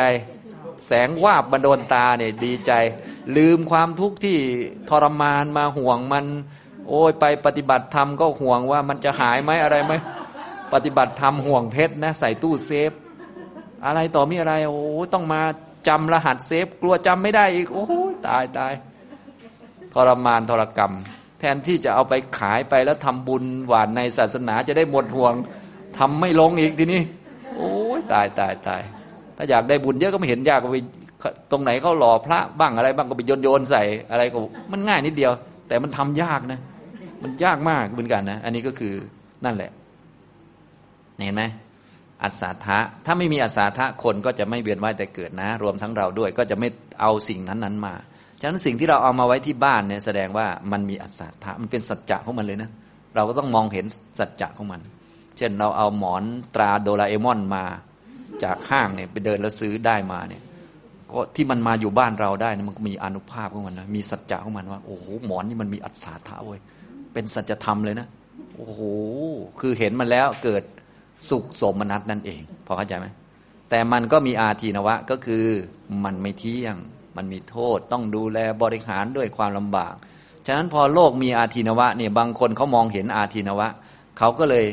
ทิ้งโลกไปเป็นนักบวชก็ได้ ทิ้งบ้านที่ดินไปเป็น ถ้าเป็นผู้หญิงก็ไปบวชเป็นแม่ชีก็ได้ ก็มีเยอะแยะใช่ไหมที่สุภาพสตรีไปบวชเป็นแม่ชีกันเนี่ย ก็เขาก็มีบ้านมีที่ดินเหมือนกันนะมีทรัพย์สินเงินทองบางคนก็รวยๆด้วย แต่เขาก็ทิ้งไม่เขาไปบวชเป็นแม่ชีอย่างนี้เป็นต้น ก็แสดงว่าเขาเห็นอาทีนวะ เพราะอาทีนวะมันก็มีอยู่เป็นสัจจะเหมือนกัน ฉะนั้นในเมื่ออาทีนวะของโลกมีอยู่ ก็มีบางกลุ่มนี้เขาเห็น พอเห็นเขาก็พยายามที่จะทิ้งโลก พยายามที่จะหนี ส่วนเขาจะหนีได้จริงหรือเปล่าก็ต้องไปดูสัจจะอีกส่วนหนึ่งนะเพราะว่าทุกอย่างมันเป็นสัจจะหมดเลย ถ้าอยากจะหนีแต่ว่ามันไม่ตรงสัจจะมันก็หนีไม่ออกนะครับ อันนี้ก็คืออาทีนวะนะอาทีนวะก็มีอยู่นักบวชก็เลยต้องมีอยู่ทุกยุคสมัยอัศธาก็มีอยู่ ฉะนั้นสัตว์เนี่ยจะให้หมดไปจากโลกได้ไหม ไม่ได้ พวกที่คิดว่าจะทำให้สัตว์หมดไปจากโลกเนี่ยเขาไม่รู้จักสัจจะของโลก สัจจะของโลกเนี่ยโลกเนี่ยเขามีอัศธาอยู่ ฉะนั้นไม่มีวันที่สัตว์จะหมดไป เพราะว่าเขามีอัศธาไง สัตว์ที่มองเห็นอัศธาก็ต้อง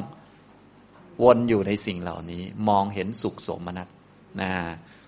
คนที่คิดว่านักบวชต่อไปศาสนาเสื่อมนักบวชจะไม่มี อันนี้ก็เห็นผิดอีกแล้ว นักบวชจะต้องมีอยู่ทุกยุคทุกสมัย เพราะว่า ในโลกนี้มันมีอาทีนวะ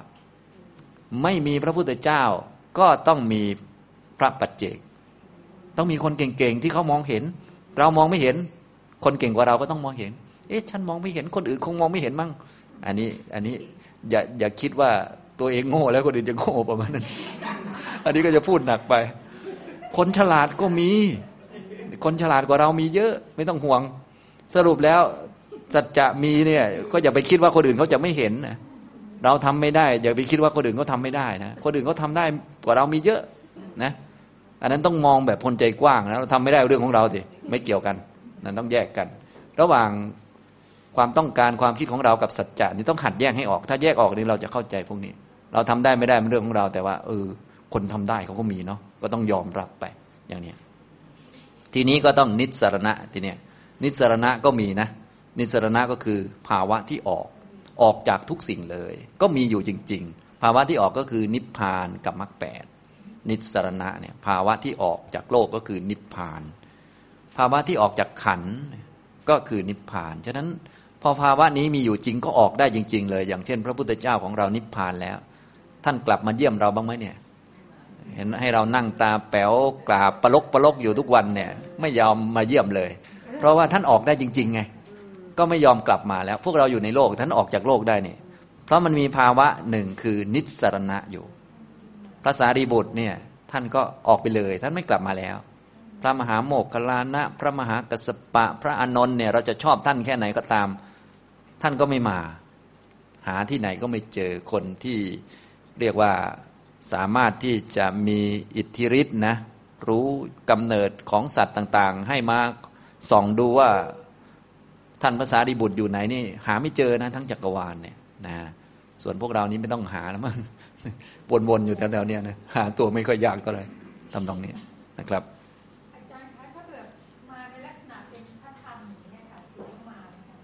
พระธรรมก็ไม่ใช่ตัวพระพุทธเจ้าไง ไม่ใช่ตัวขันนะฉะนั้นพระพุทธเจ้ายังอยู่เหมือนกันแต่อยู่ในรูปธรรมวินัยอยู่ในรูปคุณนะเป็น ศีลขัน สมาธิขัน ปัญญาขัน วิมุตติขัน วิมุตติญาณทัศนขัน อันนี้คือคุณคุณธรรม คุณของพระพุทธเจ้านี่มีอยู่ทุกอนูในจักรวาลนี่แหละ เรามีสติก็เปิดใจรับได้เลย อยู่ตรงไหนก็ได้ อยู่ท่าไหนก็ได้ท่านอนท่าไหนอะไรก็ตามสะดวก เพราะมีอยู่คุณนะมี แต่ตัวขันที่เป็นขันห้านะ่ะไม่มี เพราะมีภาวะที่ออกจากขันห้าภาวะที่ไม่มีขันห้าก็คือนิพพาน ในเมื่อท่านนิพพานแล้วนิพพานมีจริงนี่ ขันห้าจะมาอีกก็ไม่ได้แล้วนะฉะนั้นพวกเราถ้าต้องการจะไปนิพพานก็เตรียมลาขันห้าทุกขันให้หมด จะไม่มีวันกลับมาแล้วนะฮะ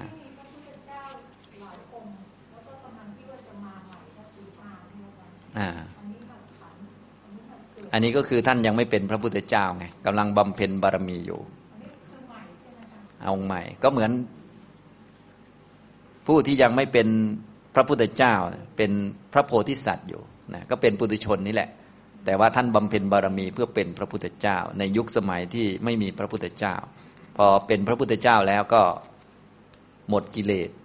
พอถึงหมดอายุของขันก็นิพพานไปนะอย่างนี้ก็พระนิพพานนี้เป็นนิสรณะออกได้จริงๆนะอย่างนี้ฉะนั้นถ้าอย่างนิสรณะ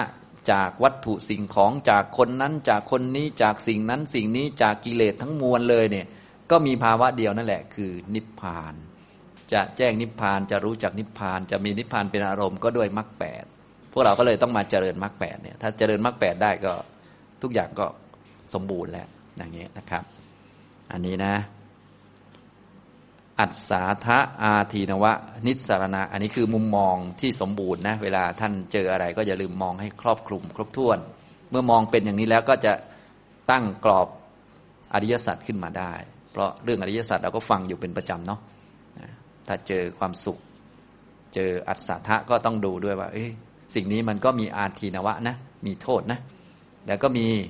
ภาวะที่ไม่มีมันนะภาวะที่ไม่มีมันออกจากมันเลย โดยตลอดการไม่มีมันโผล่มาอีกเลยก็คือ นิพพานนะ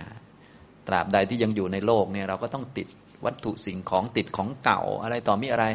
ถ้าให้พระพุทธเจ้ามาทรงแสดงพระองค์ก็จะบอกว่า เธอเนี่ยนะ ไม่ใช่ติดของเก่า เฉพาะชาตินี้หรอกชาติเก่าๆเธอก็ติดของเก่าเหมือนกันนะอย่างนี้ทำนองนี้ และชาติต่อไปก็ไม่ต้องเดาหรอก เธอก็ติดของเก่าเหมือนเดิมนั่นแหละอย่างนี้คือ คือถ้าให้พระพุทธเจ้ามาแสดงนะ ส่วนพวกเราแสดงไม่ได้ไงดูบอกได้แต่เป็นตัวอย่างเฉยๆอย่างนี้นะครับสรุปแล้วเราติดเราคล้องอะไรหรือเป็นอะไร ก็คือ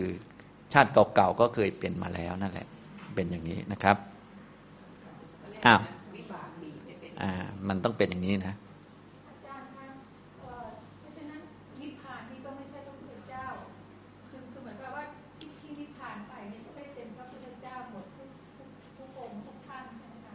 นิพพานก็ไม่เกี่ยวกันอยู่แล้ว นิพพานก็เป็นอีกภาวะหนึ่งไปเลย พระพุทธเจ้าหรือใครต่อใครเราต้องแยกออกก่อนคำพูดมันจะมีสองเลเวลสองระดับนะวิธีเรียนธรรมะให้เข้าใจนี้เราต้องเข้าใจสัจจะสองชั้นก่อน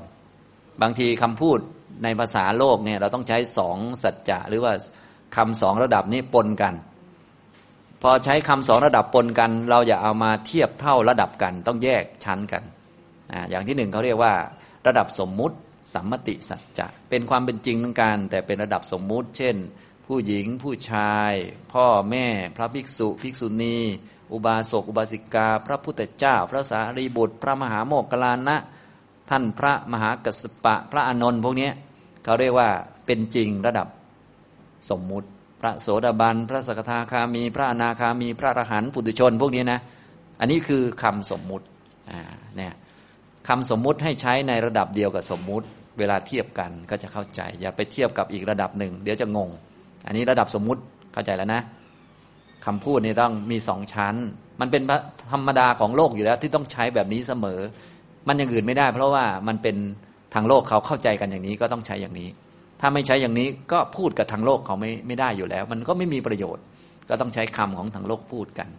ทางโลกเขาใช้สัจจะสองชั้น อันที่หนึ่งก็เรียกว่าสมมติ สมมุตินะครับ ระดับที่สองก็คือระดับความจริง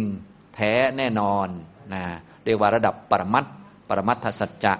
ปรมัตถสัจจะนี่ พระโสดาบันพระสกทาคามี พระอนาคามีตัดออกไม่มี พระพุทธเจ้า พระสารีบุตร พระโมคคัลลานะไม่มีตัดออก ผู้หญิงผู้ชายไม่มีตัดออก เหลือแต่สภาวะ คือขันห้านะอายตนะสิบสอง ธาตุสิบแปดอินทรีย์ยี่สิบสองสัจจะสี่ปฏิจจสมุปบาท องค์ธรรมนั้น องค์ธรรมนี้นะเยอะแยะมากมายตามคำสอนของพระพุทธเจ้า มีแต่สภาวะเลย ไม่มีคนหญิงชายใด ๆ เพราะคนหญิงชายเป็นระดับสมมุติเฉยๆนะอย่างนี้แต่เวลาพูดเนี่ยจะใช้ปนกันทั้งสองระดับนะ เนื่องจากว่าเวลาพูดก็ต้องพูดกับคนใช่ไหมอย่างนี้ทำนองนี้นะครับเนี่ยระดับปรมัตถสัจจ ฉะนั้นในการเรียนระดับปรมัตถสัจจะให้เข้าใจได้ดีเนี่ยครูบาอาจารย์รุ่นหลังๆท่านเห็นใจว่าขันจะไปเรียนขันห้าอายตนะสิบสองธาตุสิบแปดแล้วเชื่อมโยงกันโอ้กว่าจะเข้าใจมันหมวดธรรมมันเยอะนะท่านก็เลยให้เรียนปรมัตถธรรมสี่ก่อนง่ายดีนะแล้วเอาปรมัตถธรรมสี่มาเป็นตัวเชื่อมกับขันอีกทีหนึ่งเชื่อมกับอายตนะ เชื่อมกับธาตุสิบแปดเชื่อมกับ สัจจะสี่อินทรีย์ยี่บสองเชื่อมกับปฏิจจสมุปบาทอีกทีหนึ่งมาบอกองค์ธรรมให้ อย่างเนี้ยปรมัตธรรมสี่ก็จะมีจิตเจตสิกรูปนิพพานความจริงก็มีอยู่สี่อันนี้ โดยจิตเจตสิกรูปเป็นสังคตะนิพพานเป็นอสังคตะมันง่ายดีนะอย่างนี้พอได้ง่ายอย่างนี้แล้วเมื่อไปเรียนคำสอนแล้วก็จะเวลาส่วนไหนที่เป็นระดับปรมัตก็อาศัยองค์ธรรมเหล่านี้เข้าไปอย่างนี้ก็สะดวกดีนะครับทำตรงนี้ทีนี้ เวลาเราใช้คำพูดนะเวลาเราใช้คำพูดนี่แหละ ถ้าคนติดคำพูดก็จะเกิดปัญหาขึ้น ถ้าไม่ติดคำพูดก็ไม่เกิดปัญหานะอย่างเช่นพูดเรื่องว่าพระพุทธเจ้าเข้านิพพานอย่างเนี้ย พระพุทธเจ้านี่เป็นสมมุติ นิพพานเป็นปรมัตเราพูดว่าพระพุทธเจ้าเข้านิพพานอย่างนี้ไม่ใช่พระพุทธเจ้าไปวิ่งเข้านิพพานหรือไปปุ๊บหายไปเลยอย่างเงี้ย ถ้าในความรู้สึกของเราพระพุทธเจ้าเข้านิพพานเหมือนตัวพระพุทธเจ้ามีอยู่ พอถึงนิพพานก็หายวูบไปเลย เหมือนยุคนี้ที่อะไรสลายไปหายไปเลยไม่ใช่อย่างนั้น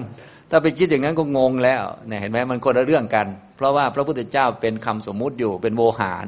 ส่วนนิพพานเป็นปรมัตอยู่เห็นไหมคนละชั้นกัน ใช้คำคนละแบบนะฉะนั้นคำว่าพระพุทธเจ้าเข้านิพพานก็หมายถึงว่า พระพุทธเจ้าเนี่ยก็คือขันห้านะถึงการบัญญัติว่า พุทธะหรือพระพุทธเจ้า ก็คือจิตเจตสิกรูปนี่แหละ เพราะว่าสภาวะทั้งหมดมันมีแค่นี้ไง มีจิตเจตสิกรูป มีขันห้า แล้วก็มีนิพพาน องค์พระพุทธเจ้าเนี่ยตัวสมมุติว่าเราเข้าใจว่าพระพุทธเจ้าคือเป็นคนๆนี่นะ ถ้าเข้าใจเป็นคนๆนี่ก็คือขันห้าเลย เอาขันห้าเป็นพระพุทธเจ้าเลย อันนี้คือเราพูดเชิงสมมุติ บางทีบางคนเขาพูดเชิงปรมัตว่าพุทธะก็คือรู้อริยสัจเดี๋ยวค่อยว่ากัน อันนี้สมมุติเราเข้าใจแบบคนธรรมดาก่อน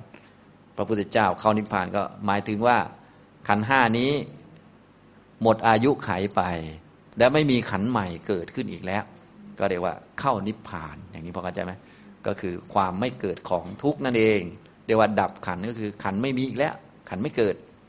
นะอย่างนี้ก็เหมือนดับกิเลสนั่นแหละ พระพุทธเจ้าของเราดับกิเลสที่ใต้ต้นโพก็หมายถึงไม่มีกิเลสเกิดอีกต่อไปแล้ว ถ้าดับขันก็คือไม่มีขันอีกต่อไปแล้ว ก็ไม่มีขันอีกต่อไปแล้วนี่แหละ เรียกว่านิพพาน ไม่มีกิเลสอีกต่อไปแล้วนี่แหละ คือนิพพานเป็นอีกภาวะหนึ่งต่างหากเลย ก็กิเลสอยู่ฝ่ายขัน พวก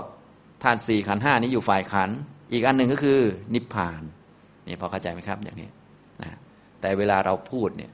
เห็นไหมคำพูดเนี่ยถ้าใครไม่ระวังเรื่องคำพูด มันจะงงงตรงนี้นะครับ เหมือนกับพูดว่า เออ อย่างพระอนาคามี ท่านตายแล้วหรือมรณภาพแล้วไปเกิดสุทธวาสอย่างนี้เป็นต้นนะไปเกิดปรมโลกสุทธวาสอย่างนี้ก็อันนี้สองชั้นอีกแล้ว พระนาคามีมีไหมนะ่ะถ้าโดยสภาวะ มันไม่มีนะเป็นสมมุติเลยเป็นโวหารอยู่ จริง ๆ ก็คือขันห้านั่นแหละ ขันห้านี้พังไป แต่ว่าไม่หายไปโดยสิ้นเชิง ยังเกิดขันใหม่อยู่ แต่ว่าขันนั้นไม่ต้องลงมาที่นี่อีกต่อไปแล้วไปเกิด แล้วจะนิพพานที่โน่นเลย เนี่ย ต้องเข้าใจอย่างนี้พอเข้าใจไหม นั้นคำพูดก็เลยปนกันทั้งสมมุติทั้งปรมัตอะไรต่อมีอะไรเหมือนกับ ตนแลเป็นที่พึ่งของตน ต้องดูว่าตนที่หมายถึงนี้คืออะไร จึงจะเป็นที่พึ่งของตนอีกอันหนึ่งคืออะไร ซึ่งก็คืออยู่ในจิตเจตสิกรูปนิพพานนี่แหละ อยู่ในนี้นะทำนองนี้ หรือเป็นผู้ที่ชนะตนด้วยตนอย่างนี้เป็นต้น เราก็ต้องรู้ว่าสองตนนี้คืออะไร ชนะตนด้วยตน เอ๊ชนะตน ตนที่จะถูกชนะ ถูกต่อยจนแพ้นี่คือใครเนาะก็ต้องเป็นกิเลส ชนะตน ตนตัวนี้ก็คือกิเลส ชนะกิเลสด้วยตน ตนตัวที่สองก็ต้องเป็นมรรค เพราะมีมรรคเท่านั้นฆ่ากิเลสได้ ถ้าพูดโดยปรมัตก็คือ ชนะกิเลส กิเลสไม่เกิดอีกเลย ได้ด้วยมรรค แต่ว่าพูดอย่างนี้คนไม่เข้าใจไง คนไม่ทราบซึ้ง มันเป็นภาษาวิชาการเกินไป บางทีพูดจริงเกินไปเป็นวิชาการเกินไป แทนที่จะเข้าใจทราบซึ้งมันปวดหัวเข้าใจไหมเหมือนเรียนอภิธรรมอะเรียนความจริงไปหมดเลย แต่ปวดหัว แต่ฟังพระสูตรฟังเรื่องคนนั้นทำคนนี้ตบคนนั้นคนนี้คนนี้ให้อภัยอดทน โอ้ทราบซึ้ง อ่า ได้ประโยชน์กว่าอีก ฟังสมมุติได้ประโยชน์กว่าอีก ส่วนฟังอภิธรรมนะ ฟังโอ้โหมีแต่ความจริงทั้งนั้นเลย ปวดหัว ลิ้นห้อยเลย จะเรียนไปทำอะไรล่ะเนี่ยอะกลายเป็นอย่างนั้นไปอีกนะ ส่วนฟังเรื่องคนนั้นตบคนนี้ คนนี้ตบคนนั้น แต่คนนั้นอดทนได้ โอ้ทราบซึ้งกลายเป็นเออเราจะต้องอดทนอ้าวอีกแล้วเออกลับกลายเป็นดีไปเนาะแบบนี้เห็นไหมก็ต้องดูประโยชน์เห็นไหมดูประโยชน์ที่เกิดขึ้นกับจิตเนี่ยนี่พอเข้าใจไหมคำพูดก็เลยยักเยื้องได้ โดยเฉพาะในพระสูตรเนี่ยท่านยักเยื้องเยอะเป็นโวหารเทศนานะทำตรงนี้ และพวกเราก็ต้องยักเยื้องอย่างนี้เสมอนะ เป็นเรื่องปกติ ฉะนั้นอย่างงงนะ อย่าเอาสองชั้นมาเทียบกัน ถ้าเทียบสมมุติก็สมมุติด้วยกัน ปรมัตก็ปรมัตด้วยกัน บางท่านนี้เทียบวนไปวนมาอยู่ งงไปเรื่อยนะเหมือนถามว่า เออ เราตายแล้วเนี่ย เราจะเกิดอีกไหมอย่างเนี้ยอันนี้ก็คือเราเรามันอยู่ชั้นสมมุติ เรามันไม่มีเรามันจะไปเกิดไม่ได้ เรามันจะตายไม่ได้ก็มันเป็นสมมุติใช่ไหมล่ะถ้าจะเกิดมันก็ต้องมีจริงก่อน ก็ขันไปเกิด ขันตายอย่างนี้ใช่ไหมของจริงมันจึงเกิดได้ ของจริงมันจึงตายได้ แต่เราไปเกิดไปตายมันไม่ได้ก็ก็เรานี่มันเป็นสมมุติอยู่นะอย่างนี้ทำนองนี้ แต่ว่าโวหารนะถ้าเราเข้าใจกันก็ง่าย เวลาถามว่า เออ ตายแล้วไปเกิดอีกไหมถ้าเป็นเกี่ยวกับอริยสาวกในพระศาสนาเข้าใจเรื่องนี้ดีอยู่แล้ว พระพุทธเจ้าก็จะตอบให้เลยนะ อย่างพระอานนท์เนี่ยเป็นนักถามเรื่องนี้ด้วยนะ จนพระพุทธเจ้าจะบอกว่าพระองค์ทรงรำคาญก็ใช่ที่ ก็ไม่รำคาญหรอกพระพุทธเจ้า แต่เห็นว่าถามบ่อยไงก็เลยบอกวิธีการพิจารณาให้ พระนนท์ชอบถาม ได้ข่าวว่าคนนั้นตายปุ๊บเนี่ยจะไปถามแล้ว แอบไป เพราะว่าได้รับพรไว้ว่า สงสัยเมื่อไหร่ถามได้ตลอดเวลา คือห้ามห้ามงุดงิดนะพระเจ้าข้าข้าพระองค์สงสัยเมื่อไหร่ถามได้ตลอดเวลา ท่านได้รับพรก้อนนี้ไงพอมีพระรูปนั้นตาย พอได้ยินข่าวมาปุ๊บพระนนท์ก็เอาแล้วข้าแต่พระองค์ผู้เจริญ ท่านภิกษุรูปนั้น อยู่วัดโน้น ท่านมรณภาพแล้วไปไหน พระพุทธเจ้าก็บอกว่าไม่ได้ไปไหนหรอกองค์นั้นปรินิพพานแล้วนะองค์นั้นเป็นอนาคามีอะไรก็ว่าไปนะ ไม่ได้ถามแค่พระอย่างเดียว บางทีก็อาภิกษุณีบ้าง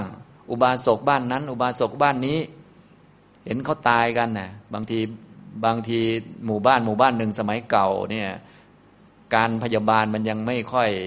ก้าวหน้า บางทีเวลาตายตายกันเบื่อเลย ตายกันทั้งหมู่บ้านอย่างนี้โรคระบาดนะชาวหมู่บ้านนั้นตายแล้วไปไหนพระเจ้าข้าพระพุทธเจ้าก็จะต้องมานั่งแยกแยะถ้าเป็นหัวหน้าหมู่บ้านเนี่ย ไปสวรรค์ชั้นนี้ ถ้าลูกน้องเขาชื่อนี้ชื่อนี้โอ้พระพุทธเจ้าขยันตอบมากนะ พระนนท์นี่ได้รับพรนะคือตอบมากเลยนะตอนหลังๆพระองค์ก็บอกวิธีให้ว่า เออ เนี่ยเอาเอาแว่นส่องไปส่องดูนะ อะไรก็ว่าไปเผื่อไม่ได้อยู่ตอบให้ แต่ถ้าอยู่ก็จะตอบให้ตลอดนะพระพุทธเจ้าเนี่ยตอบตลอดเลยเรื่องนี้นะ อันนี้คือถ้าเป็นชาวพุทธที่เข้าใจเรื่องนี้อยู่ดีอยู่แล้ว ถามแล้วก็จะตอบ แต่ถ้าเป็นพราหมณ์หรือปริพาชกมานะทีนี้พราหมณ์ปริพาชกมาก็มาถามอย่างนี้เหมือนกัน ท่านโคดม สัตว์ตายแล้วเกิดอีกหรือไม่เกิดอีก สัตว์ตายแล้วเกิดอีกใช่ไหมหรือสัตว์ตายแล้วไม่เกิดอีก หรือเกิดอีกก็มีไม่เกิดอีกก็มี หรือเกิดอีกก็หาไม่ได้ ไม่เกิดอีกก็หาไม่ได้ พระพุทธเจ้าจะเงียบเลยนะ ไม่ตอบเลย เพราะว่าเขาปนไงปนกันใช่ไหมส่วนอริยสาวกท่านเข้าใจอยู่แล้ว อันนี้เป็นภาษาสมมุติ ส่วนที่ไปเกิดจริง ๆ ก็คือขันห้าท่านรู้อยู่แล้ว เวลาตอบก็ตอบไปได้เลย เข้าใจกัน ส่วนปริพาชกหรือว่าคนที่ยังไม่เข้าใจศาสนาเนี่ยสัตว์ตายแล้วเกิดอีกใช่ไหมพระเจ้าค่ะ ถ้าไปตอบว่าเกิดเขาก็ยิ่งสัตว์มีสองตัวเลย มีสัตว์ตัวตายกับสัตว์ตัวเกิดเขายิ่งเข้าใจผิดหนักเลยใช่ไหมพระพุทธเจ้าก็ต้องไม่ตอบเป็นอัพยากตะปัญหาท่านจะบอกว่าสัตว์ตายแล้วไม่เกิดอีกก็กลายเป็นสัตว์ศูนย์อีกอ้าวสัตว์เคยมีแล้วสัตว์ศูนย์ก็ยิ่งเข้าใจผิดกันใหญ่ เพราะสัตว์มันไม่เคยมีจะเอาสัตว์ที่ไหนไปศูนย์มันไม่มี อย่างเนี้ยถ้าสัตว์ตายแล้วสัตว์ไปเกิด มันก็มีสัตว์สองตัวไปอยู่ด้วยกัน ถ้าสัตว์ตายแล้วศูนย์มันก็เอาของไม่มีมาศูนย์ของไม่มีมันจะหมดได้ยังไง มันเป็นไปไม่ได้ใช่ไหมล่ะอย่างเนี้ย ก็จะทำให้คนเข้าใจผิด พระพุทธเจ้าก็จะบอกว่า อันนี้ไม่ตอบนะ เป็นอัพยากตะปัญหานะ อย่างนี้ทำตรงนี้นะนี่พอเข้าใจไหมถามคล้าย ๆ เกินกันเลยนะ แต่มีตอบกับไม่ตอบนะดังนั้นพวกทุกท่านเนี่ยเวลาเจอคำถามเหล่านี้นะเออทำบุญดิฉันทำบุญแล้วจะได้รับผลบุญไหมก็ต้องถามเขาก่อนว่า ดิฉันเนี่ยเข้าใจดีไหมว่า ดิฉันมันคืออะไร นะถ้ายังไม่เข้าใจดีต้องอธิบายกันก่อน ว่าดิฉันจริง ๆ มันไม่มีนะแต่บุญเนี่ยมันมีละใช่ไหมเป็นสภาวะ อันนี้เราพูดแบบสองชั้นมารวมกันอยู่ ต้องแยกกันให้ดีนะอย่างนี้นะครับ ตายแล้วเกิดอีกไหมนะทำบุญแล้วจะไปถึงญาติพี่น้องไหมอะไรเงี้ยต้องเข้าใจกันดีๆ ซึ่งชาวพุทธโดยทั่วไปนี้ ถ้าเป็นคนที่ยังไม่ได้ภาวนาบางทีก็ยังงงๆอยู่นะตรงนี้นะเอ๊สับกันนะหลงโมหานติดโบหารติดสมมุติ พอสมมุติว่าเราก็นึกว่ามีเราจริง สมมุติว่าเป็นแม่ก็นึกว่าเป็นแม่จริง สมมุติว่าเป็นลูกก็เป็นลูกจริง ซึ่งพวกนี้คือสมมุติหมดเลยนะสมมุติสมมติสัจจะเป็นสัจจะเหมือนกัน เป็นความจริง ระดับสมมุติ ถ้าใครเห็นความจริงระดับสมมุติก็เป็นสัมมาทิฏฐิเหมือนกันนะแต่เป็นสัมมาทิฏฐิระดับพื้นฐานยังละกิเลสไม่ได้ อย่างนี้ต้องเห็นระดับนู่นระดับสัจจะสี่นู่นอย่างนี้นะครับนี่คงพอเข้าใจนะ ทุกท่านก็อย่าลืมหัดแยกตรงนี้บ่อยๆเนาะหัดแยกชั้นดูนะครับอ้าวถึงไหนแล้วยังไม่ไปไหนสักทีเลย ดูบาลีแต่ละคำแปลยังไม่เสร็จเลย ประโยคแรกนี่แหละ ตัณหาก็คือตัณหาคือโลภะเจตสิกนะเป็นสภาวะที่ติดที่คล้องที่กระจายไปในอารมณ์นั้นอารมณ์นี้คำว่ากระจายหมายถึงมันเกิดไปเรื่อยๆ จากอารมณ์หนึ่งไปสู่อารมณ์หนึ่ง ตัณหานี่ให้โอกาสกับมันไม่ได้ ถ้าเราขาดสติติดเพลินในรูปปุ๊บมันจะกระจายไปที่เสียงนะเพลิดเพลินในเสียงปุ๊บมันจะกระจายไปที่กลิ่น ถ้าไม่ระวังที่กลิ่นปุ๊บมันจะกระจายไปที่รสมันจะกระจายไปทุกเรื่องทุกเรื่องเหมือนทุกวันนี้พวกเราเนี่ยตอนเป็นเด็กเนี่ยนะตัณหาเราเนี่ยส่วนใหญ่อยู่แถวแถวบ้านเรานั่นแหละ อยู่แถวแถวปลาตะเพียนที่นอนดูเวลาตอนเป็นเด็กอะ่ะก็ติดปลาตะเพียนปลาตะเพียนปลอมด้วยใช่ไหมเคยเล่นปลาตะเพียนไหมเนี่ยอ่าถ้าเป็นผมก็เล่นม้าม้าก้านกล้วยอ่าตอนเป็นเด็กไงติดม้าก้านกล้วย เคยเล่นไหมเนี่ยเออบอกบอกถึงอายุเลยนี่นะเอออายุใช้ได้นะมันติดอยู่แถวนั้นไม่ได้ติดอะไรอะไรมากมายขนาดนี้นะไม่ได้ติดโทรศัพท์ไม่ได้ติดอะไร แต่พอไม่ระวังขาดสติประมาทในอันนั้น มันจะ กระจายไปที่อันอื่น มันก็จะติดอันอื่นในลักษณะเดียวกันเดียวกันไปเรื่อยจนทุกวันนี้เราก็ติดทุกอย่างที่ขวางหน้าแล้วบ้างตอนนี้นะติดไปเรื่อยนะอันนี้คือทำนองนี้นะครับ นี่คือลักษณะของตัณหา มีลักษณะ เป็นความอยากความติดความคล้อง ลักษณะที่กระจายตัวไปเรื่อยๆนะครับวัตตันติ วัตติแปลว่าเจริญ ตัณหาย่อมเจริญแก่มนุษย์ผู้ที่ มีปกติประพฤติด้วยความประมาท มีปกติอยู่ด้วยความประมาท มีปกติดำรงชีวิตด้วยความประมาท จาริโนก็คือประพฤติหรือก็การดำเนินชีวิตให้เป็นไป ประมัตตะด้วยความประมาท ประมาทก็คืออยู่อย่างขาดสติ ไม่มีสติอยู่กับตัวนั่นเองนะอยู่อย่างปราศจากสติปล่อยสติไป สตินี่เป็นของต้อง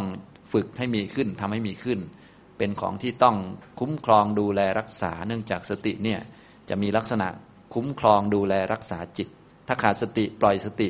ก็เหมือนปล่อยจิตไปด้วยนะอย่างนี้ฉะนั้นต้องมีสติคุ้มครองเวลา จิตไปรับรู้อะไรต้องคุ้มครองมันให้แกดูแล้วต้องระวังตัวนะอย่าไปรักนะ อย่าไปชังนะ ถ้าชังแล้วก็อย่าไปทำชั่วนะ ต้องมีการยับยั้งดึงมันกลับมา อย่างนี้ต้องสติต้องไม่ไม่ปล่อยนะ แต่บางคนปล่อยกระทั่งสตินะพอปล่อยสติมันก็ไม่มีตัวดึงจิตแล้วนะอย่างนี้ทำตรงนี้ ส่วนพวกเรานี้เมื่อฝึกสติแล้วก็อย่าปล่อยจิต ต้องมีปัญญากำกับเข้ามาด้วย เพราะว่าบางทีสติกำลังน้อยเกินไป ก็รู้อยู่ว่าจิตมันจะดึงไปตามความเคยชิน แต่ว่าดึงได้พักหนึ่งหมดกำลังก็ตามมันอย่างนี้ รู้อยู่ว่าอยากพูด ดึงได้สองวิพูดเลยอย่างนี้อันนี้มันไม่ไหว อันนี้ต้องใช้ปัญญามาช่วยมัน สัมปชัญญะใช้ข้อธรรมะมา บอกมันสอนมัน ใช้ศีลมาคอยระวังไว้อย่างนี้เป็นต้นนะครับ ส่วนประมัตตะแปลว่า ผู้อยู่อย่างปราศจากสตินะปราศจากสติ ปราศจากสัมปชัญญะเป็นคนประมาทไม่มาเจริญ สมาธิวิปัสสนาไม่มาเจริญมรรคไม่รู้จักผลนะก็เต็มไปด้วย ความขาดสติหลงลืมนะครับ เพราะว่าถ้าเป็นผู้ได้ผลแล้ว สติมันก็จะมีแบบอัตโนมัติ เนื่องจากว่าผลเนี่ยเป็นอัธยาศัยใหม่ อย่างพวกเรานี่เป็นปุถุชนก็จะมีอัธยาศัยดั้งเดิมก็คือ ถ้าไม่ควบคุมไม่ระวังไม่ตั้งใจทำอีกอันหนึ่ง จิตมันจะไปทำของมันเอง และพอไปทำของมันเองเนี่ยมันจะทำอันที่มันเคยชินก็คือทำไอ้ไม่ได้เรื่องนั่นแหละนะถ้าปล่อยว่าวันๆมันจะคิดอะไรจะพูดอะไรเนี่ยมันจะ คิดทำแต่เรื่องไม่เป็นเรื่อง เราก็เลยต้องลงมือแทนมัน ก็คือตั้งใจทำขึ้นมาใหม่เลย อย่างเช่น ตั้งใจมาฟังธรรมตั้งใจไปปฏิบัติธรรมตั้งใจเรียนธรรมะนะเหมือนเรามานั่งฟังอาจารย์เนี่ยต้องตั้งใจฟังทำไมต้องตั้งใจฟัง ถ้าฟังเอาบุญเนี่ยมันจะเป็นอะไร มันจะสิ้นบุญเลยก็คือมันจะหลับเลย เพราะว่าความเคยชินของจิตเห็นไหมเราปล่อยตามความเคยชินไม่ได้นะ เพราะว่าอัตยาศัยของมันคือ มันไหลไปทางต่ำอยู่ สำหรับคนที่ยังเป็นปุถุชนก็เลยต้องตั้งใจอยู่เสมอ ต้องมีสติกำกับ ว่าแกอย่าไปทางต่ำนะ ดึงขึ้นมา ไล่ไปเรื่อยๆ ส่วนคนที่มีอัธยาศัยแห่งความเจริญ ไม่ตกไปทางต่ำเอ่ยเลยตลอดการคือพระอริยะ พอเป็นโสดาบันแล้วเชิญปล่อยจิตตามสบาย ไม่ต้องตั้งสติก็ได้ เพราะว่ายังไงก็เจริญอยู่แล้วนี่พอเข้าใจไหมอย่างนี้ส่วนถ้าเป็นปุถุชนปล่อยไม่ได้นะเผลอเผลอไปไปเลยอย่างนี้ทำตรงนี้นะฉะนั้นบางคนเนี่ย พอปล่อยไปปล่อยมาก็เลยเถิดเลยนะบางคนนี่เป็นคนเรียกว่าจิตใจดีงามมาแต่กำเนิดเลย หรือว่าดีมากเลยจนเป็นสมาธิไม่ติดข้องกามเลยพอปล่อยไปนานๆนี้ก็หลงไปเลยเรื่องเหล่านี้ท่านก็จะเล่าไว้เยอะ โดยเฉพาะพระพุทธเจ้าของเรานี่เป็นบ่อย เพราะพระพุทธเจ้าของเรานี่ท่านเก่งมาตั้งแต่สมัยเป็นโพธิสัตว์แล้วพอเก่งก็จะทำฌานพอได้ฌานก็จะไปพรหมโลก พอไปเกิดพรหมโลกก็เกิดนานนานอัธยาศัยของพระพรหมก็คือนั่งสมาธิกินปีติเป็นอาหาร ไม่ติดข้องเรื่องเพศ เพราะว่าไม่มีเพศ ไม่มีผู้หญิงไม่มีผู้ชายนะอย่างนี้พอมาเกิดในเมืองมนุษย์เคยอ่านไหมครับเรื่องเหล่านี้ ก็จะมีบ่อยๆ พระโพธิสัตว์เรานี่แหละ พระพุทธเจ้าของเรานะก็ตอนแรกๆผู้หญิงมาอุ้มมาอะไรนี่ร้อง ร้องกระจองงอแง ไม่ให้ผู้หญิงมาติด แต่ต้องตัวเลย เพราะว่าเป็นพระพรหมมาไงพอเป็นพระพรหมก็หนังละครก็ไม่อยากจะดูผู้หญิงก็ไม่แตะต้องไม่ได้อะไรนะอย่างนี้การมคุณก็ไม่แตะต้อง แต่พอหลังๆมานะ ปล่อยสติไปเรื่อยไปเรื่อยนะคนนั้นยั่วนิดคนนี้ยั่วหน่อยเป็นครับ นั่นแหละส่วนพวกเราไม่ต้องยั่วมั้งนี่นะ มาปุ๊บวิ่งตามเลย ไม่ต้องยั่วดิฉันไปไปหามันถึงที่เลยพวกเห็นไหม มันเป็นซะอย่างนี้อาการของการเป็นอยู่ด้วยความประมาท มันเป็นอย่างนี้คืออาการปล่อยสติพอปล่อยสติก็คือปล่อยจิตด้วยนั่นเอง พวกเราก็เลยต้องฝึกสติและไม่ปล่อยจิตเนี่ยเห็นไหมต้องฝึกสติดีๆ แล้วก็ไม่ปล่อยจิตต้องตรวจสอบจิตของตัวเองอยู่เสมอมันไปไหน คิดอะไรนึกอะไรคอยตรวจตาดู ถ้ามันจะลงต่ำหรือว่าจะขี้เกียจเกินไปก็ต้องดึงมันขึ้นมา หรือไปใกล้ชิดครูบาอาจารย์ หรือไป อะไรที่จะช่วยมันดึงอะบางทีดึงด้วยตัวเองมันไม่ได้ไง ต้องอาศัยกัลยาณมิตร อาศัยพวก อาศัยสิ่งแวดล้อมอะไรก็ว่าไป แต่ถ้าคนไหนเก่งก็ดึงด้วยตัวเองเลยนะครับ ก็ตัวที่ดึงก็คือสตินั่นแหละ เราพูดเป็นภาษาคนนี่เฉยดึงแต่จริงๆมันก็คือ การนึกรู้ว่าเออมันคืออะไร แล้วก็รู้ว่า เออ ชีวิตก็เหลือสั้นแล้ว ปล่อยไปมันก็ติดแก้ยากอะไรยากอย่างนี้นะครับ นี่คือลักษณะการ อยู่ด้วยความประมาทปมัตตจาริโนนะปมัตตจารี ผู้มีปกติประพฤติอยู่ด้วยความประมาท ประพฤติคือดำรงชีวิตนั่นแหละดำรงชีวิตด้วยการปล่อยจิตนะครับ การปล่อยจิตนั้นจะมีอยู่สองแบบนะครับ ในโลกเนี่ยจะมีอยู่สองแบบแบบที่หนึ่งก็คือปล่อยจิตไปในกามคุณอันนี้เป็นเรื่องพื้นฐานมากๆ เพราะว่าในโลกเนี่ยเขาจะมีเหยื่อล่อของความตาย เหยื่อล่อของพยามารนะนะพยามาร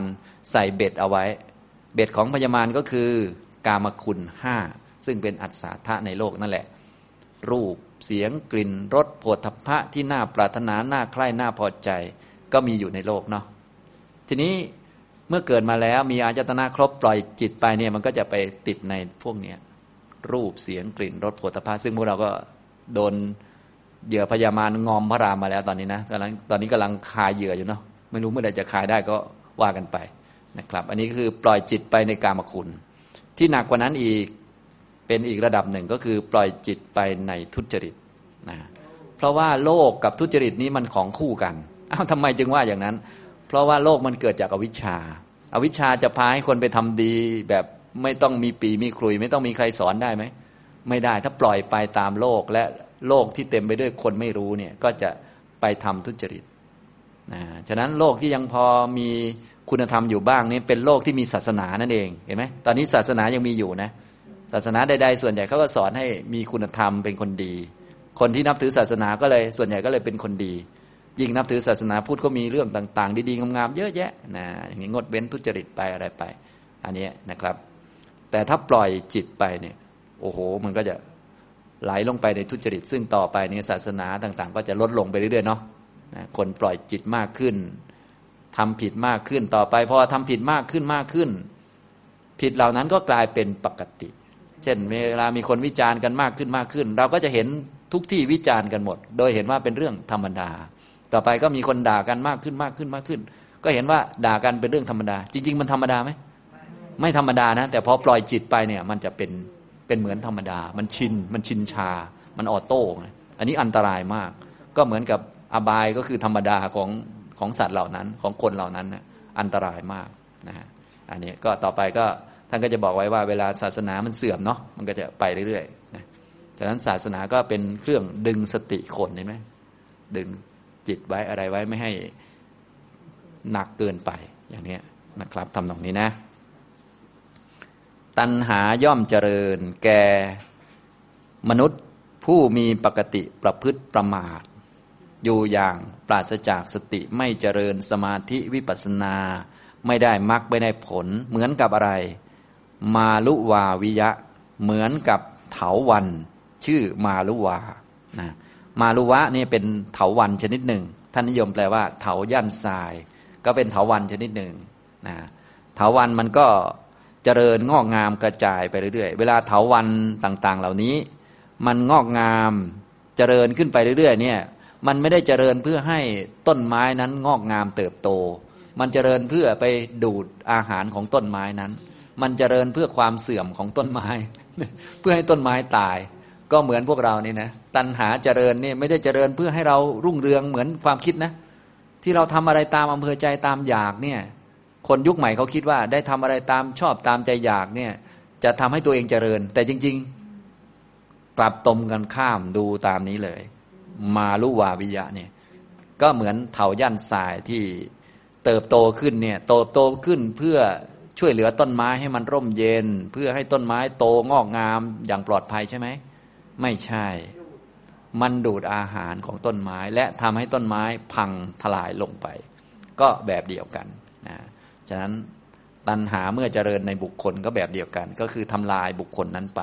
ให้สูญเสียความเป็นคนไปเรื่อยๆ ถ้าตามตัณหาเต็มที่นี่ก็สัตว์อบายนั่นเองตกอบายไปนะฉะนั้นต้องมีศีลนะไม่ทำตัณหาเต็มที่นะต้องมีตรวจสอบตัวเองอย่างน้อยต้องมีศีลเพราะศีลก็คือฝืนตัณหาระดับหนึ่งนั่นเองนะอย่างนี้นะครับ อันนี้นี่แหละ ถ้ามีศาสนาไว้มีคำสอนไว้ก็เลยจะช่วยได้บ้าง ถ้าไม่มีนี่ตายเลยนะครับ อันนี้มาลุวาวิยะ เหมือนกับเถาย่านทรายที่เจริญขึ้นไปในป่า ที่เจริญนี้ ไม่ใช่เพื่อป่าหรือว่าไม่ใช่เพื่อต้นไม้นั้น แต่เพื่อความพังพินาศความเสียหายของต้นไม้นั้นนะยิ่งทำตามใจชอบได้รวดเร็วเท่าไหร่ ก็ยิ่งทุกข์เยอะเท่านั้น เพราะว่ายิ่งทำลายความเป็นคนมากเท่านั้น เพราะความเป็นคนเนี่ยมันอยู่ได้ด้วยความอดทน ถ้าไม่อดทนเนี่ยมันจะผิดศีลคนทุกวันนี้อดทนเยอะไหมนั่นแหละคือทางทำลายตัวเอง เพราะว่าพอไม่อดทนเราก็ด่าคนนั้นคนนี้ศีลเหลือไหมไม่เหลือเห็นไหมแล้วจะคนจะเหลือได้ไง ถ้าศีลไม่เหลือ มันก็เหลือเฉพาะคนที่มาจากกรรมเก่าเท่านั้นเองพอกรรมเก่าหมดมันก็หายแล้วอันตรายมากเลยเห็นไหมนี่แหละคือ ตัณหาเวลามันเจริญขึ้นไปในใจคนแล้วมันจะทำลายคนนั้น มันไม่ใช่เพื่อประโยชน์แก่คนนั้นนะมันทำลายเลยโดยเฉพาะ แต่ถ้าฝืนตัณหาอะไรที่ฝืนตัณหาเนี่ยจะเป็นความเจริญของคนนั้น เช่นอะไรบ้างอะ เราอดทนเพิ่มขึ้นดีไหมก็ฝืนตัณหานั่นแหละ มีศีลมีสมาธิเนี่ยเห็นไหมอยู่นิ่ง ๆ ให้เป็นอะไรให้เป็นเนี่ยนั่งสมาธินิ่งๆเนี่ยดูเหมือนนั่งหลับบ้างอะไรบ้างเป็นชั่วโมงชั่วโมงเนี่ยดูเหมือนไม่ได้อะไรนี่โอ้โหอันนี้ต้องอาศัยความฝืนมากนะ นั่งสมาธิเป็นชั่วโมงเนี่ยบางคนดูนั่งหลับไปอะไรไป ดูเหมือนไม่ยากนะ อันนี้ก็คือพวกไม่เคยทำมันเนาะถ้าพวกเคยทำจะรู้ว่าโอ้โหกว่าจะรอดแต่ละทีนี่มันพอสมควรเหมือนกัน อย่างนี้เป็นต้น นะครับ ต่อไป โสปลวตีหูราหูลังภละมิตรฉังวะวนัสมิงวานโร บุคคลนั้นก็คือบุคคลที่ไปตามคติของตัณหานั้นนั่นแหละ ตัณหาเจริญแก่คนที่ประมาทใช่ไหมคนที่ประมาทขาดสติ ไม่เจริญสมาธิวิปัสสนาไม่ได้มรรคไม่ได้ผลนั่นแหละ ที่ไปตามตัณหานั่นแหละ ก็จะเที่ยวเร่ร่อนไป พบโน้นบ้าง พบนี้บ้าง สูงบ้างต่ำบ้าง หุรา หุรัง หุรังอะหุรังนะปารวติแปลว่า เที่ยวเร่ร่อนไป ไปเกิดที่นั่นไปเกิดที่นี่ ประสบกับชีวิตอย่างนั้นประสบกับชีวิตอย่างนี้ปัลวัติปัลวัตติแปลว่าเที่ยวเร่ร่อน ไปตรงนั้นตรงนี้ หุราหุรัง หุรังอะหุรัง หุรังก็คือ พบโน้นบ้างอะหุรังก็พบนี้บ้าง หุรังพบสูงบ้าง พบต่ำบ้าง พบนั่นบ้าง พบนี่บ้างไปไปมามานะอย่างนี้ทำตรงนี้นะครับ เหมือนกับอะไรพละมิจฉังวะวนัสมิงวานโรพละมิจฉังว่ามาจากคำว่า พลังบวกกับอิจฉัง อิวะ พลังแปลว่าผลไม้ อิจฉังแปลว่าปรารถนา อิวะ แปลว่าเหมือนกับ เหมือนกับนะเหมือนกับวานโร เหมือนกับลิง เหมือนกับวานอน ต้องการ ผลไม้ แล้วก็เที่ยวไปในป่านะที่จะเห็นว่าลิงอยู่นิ่งๆ พักผ่อนหย่อนใจ แล้วก็ได้ผลไม้ครบสมบูรณ์แล้ว ไม่ต้องกระโดดไปที่นั่นที่นี่ เป็นไปไม่ได้เลย เพราะลิงเนี่ย ถ้าเราเห็นเมื่อไหร่ก็เป็นไงครับ กระโดดจากกิ่งหนึ่งไปกิ่งหนึ่งกระโดดจากกิ่งหนึ่งไปกิ่งหนึ่งเสมอ ไม่มีว่าเจอกิ่งไหนแล้วก็หยุดนิ่งตลอดการไม่มี สำหรับคนที่ไปตามคติของตัณหา ก็เหมือนลิงแบบนี้แหละ ที่ต้องการผลไม้กระโดดจากกิ่งหนึ่งไปกิ่งหนึ่ง กระโดดจากภพหนึ่งไปภพหนึ่ง ที่จะไปพบใดพบหนึ่ง แล้วก็หยุดนิ่งไม่ต้องไปพบไหนๆเลย ปรากฏแก่คนนี้ไหมไม่ปรากฏเลยฉะนั้นถ้ายังทำตามตัณหาอยู่จะต้องเป็นอย่างนี้เสมอนั่นเองนะอย่างนี้นะครับ ฉะนั้นถ้าต้องการจะเป็นแบบว่าไม่เป็นแบบลิงตัวนี้นะ ไม่เป็นแบบลิงตัวนี้ ไปเจอ กิ่งไม้นี้แล้วก็หยุดนิ่งตลอดไม่ไปกิ่งไหนเลยเนี่ยก็ต้องไม่ทำตามตัณหาแล้วต้องให้ถึงนิพพาน มีอารมณ์นิพพานอันเดียวปุ๊บ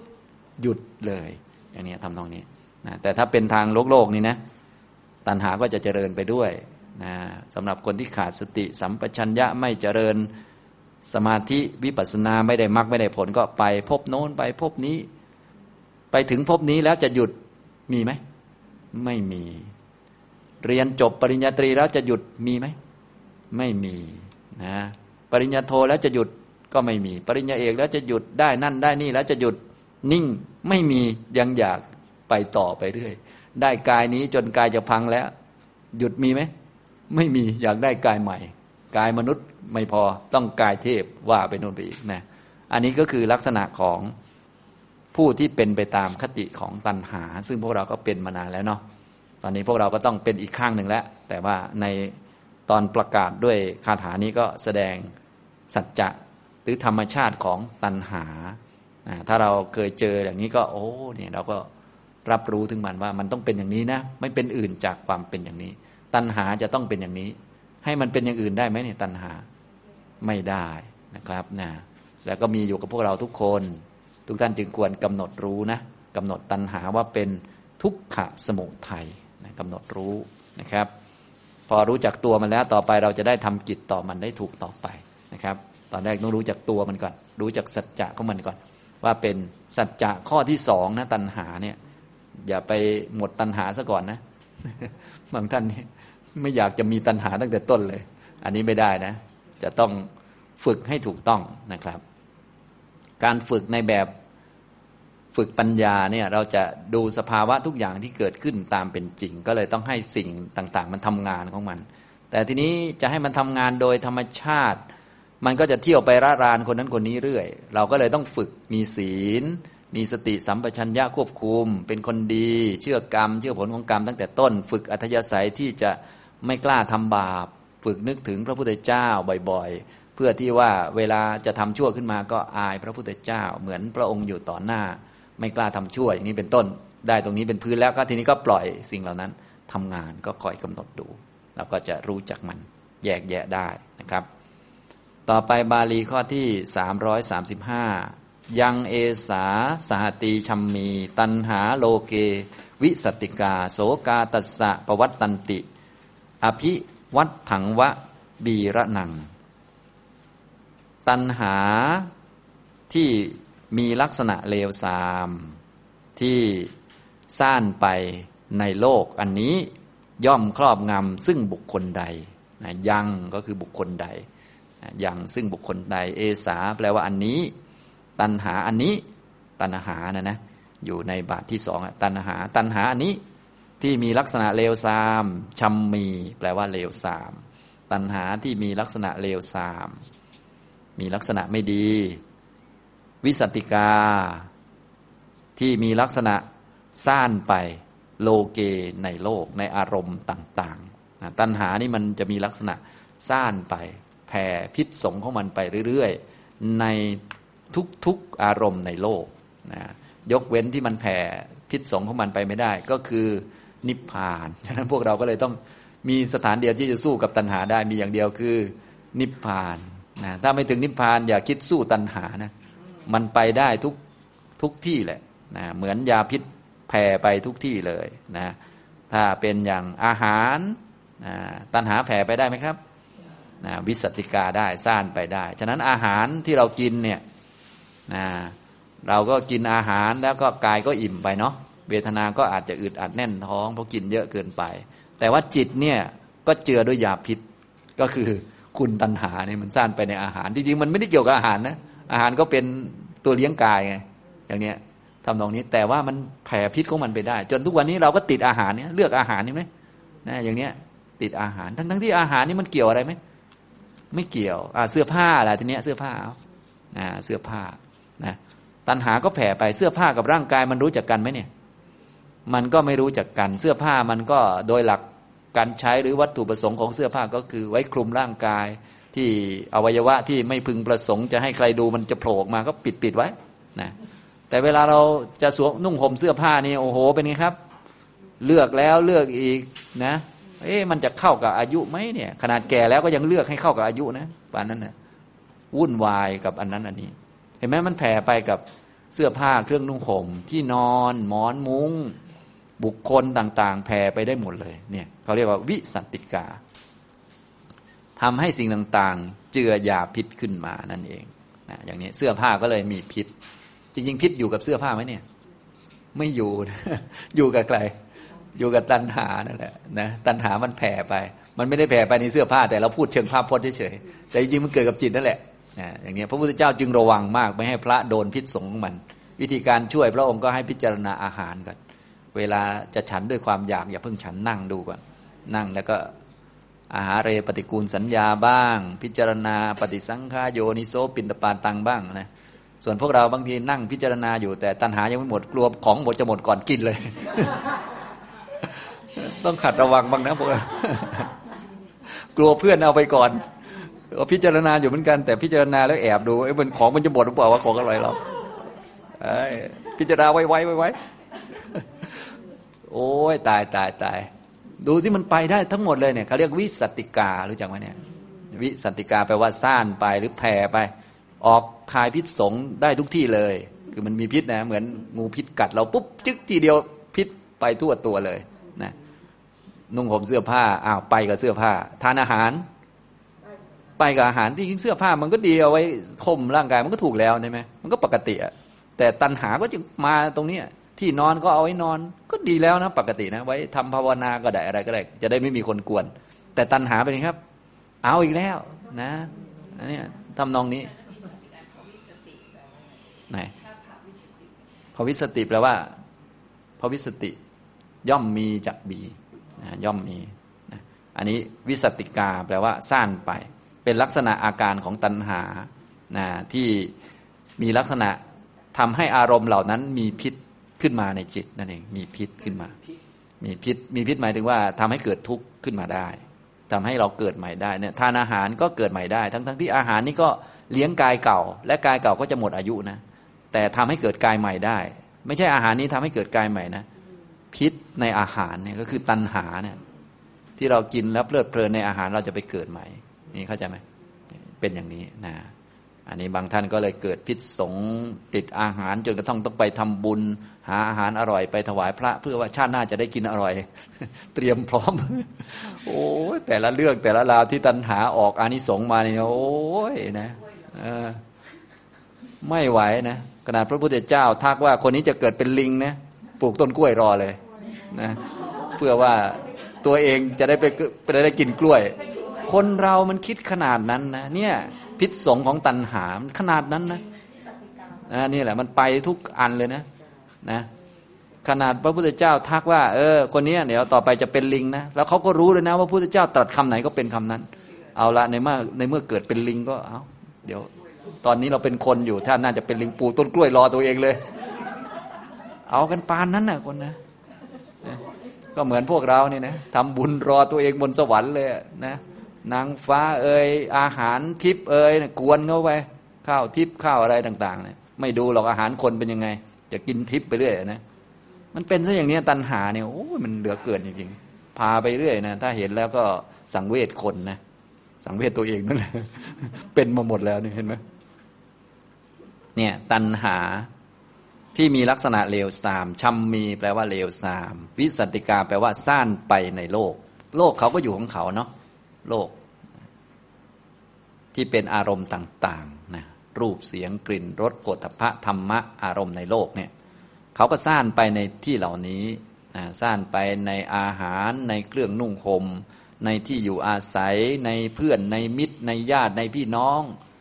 จริง ๆ มีเพื่อนมิตรญาติพี่น้องก็ดีแล้วเนาะจะได้ช่วยเหลือกัน แต่ว่าตัณหามันก็ไปอีกแล้ว ไปติดเพื่อนอีกแล้วเนี่ยเห็นไหมมันก็กลายเป็นอย่างนี้ก็กลายเป็นพิษอีก จริงๆ ไม่ใช่เป็นพิษมาจากเพื่อนนะมาจากอะไรครับ ตัณหานี่มันซ่านไปในความหมายของวิสัติกานะอย่างนี้ตัณหานี่มันจะแผ่พิษสงไปไม่ได้ที่เดียวนะ คือนิพพานอ่าฉะนั้นอย่าไปคิดว่าเราไปอยู่ตรงไหนแล้ว ตัณหาจะไปไม่ถึงนะ ไม่มีนะทำสมาธิได้ดีขนาดไหนก็เอาเถอะเดี๋ยวสักหน่อยก็ไปแล้ว มีพิษแล้วนะได้ฌานได้อภิญญาได้โน่นนี่นั่นโอ้โหไปแล้วนะคนที่ได้สมาธิได้อภิญญาแล้ว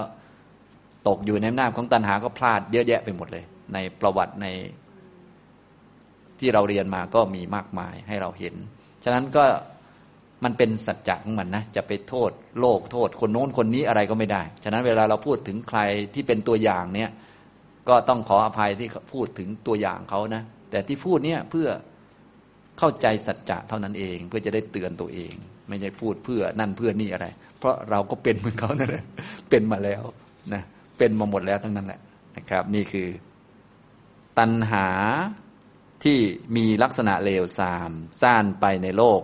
ย่อมนี้อันนี้เอสานี้ย่อมครอบงำซึ่งบุคคลใด สหตีแปลว่าย่อมครอบงำตัณหาย่อมครอบงำซึ่งบุคคลใดเห็นไหมพูดเป็นบุคคลนะ แต่หมายถึงตัณหาเกิดประกอบกับจิต แล้วก็ครอบงำจิต ที่ตัณหาครอบงำจิตได้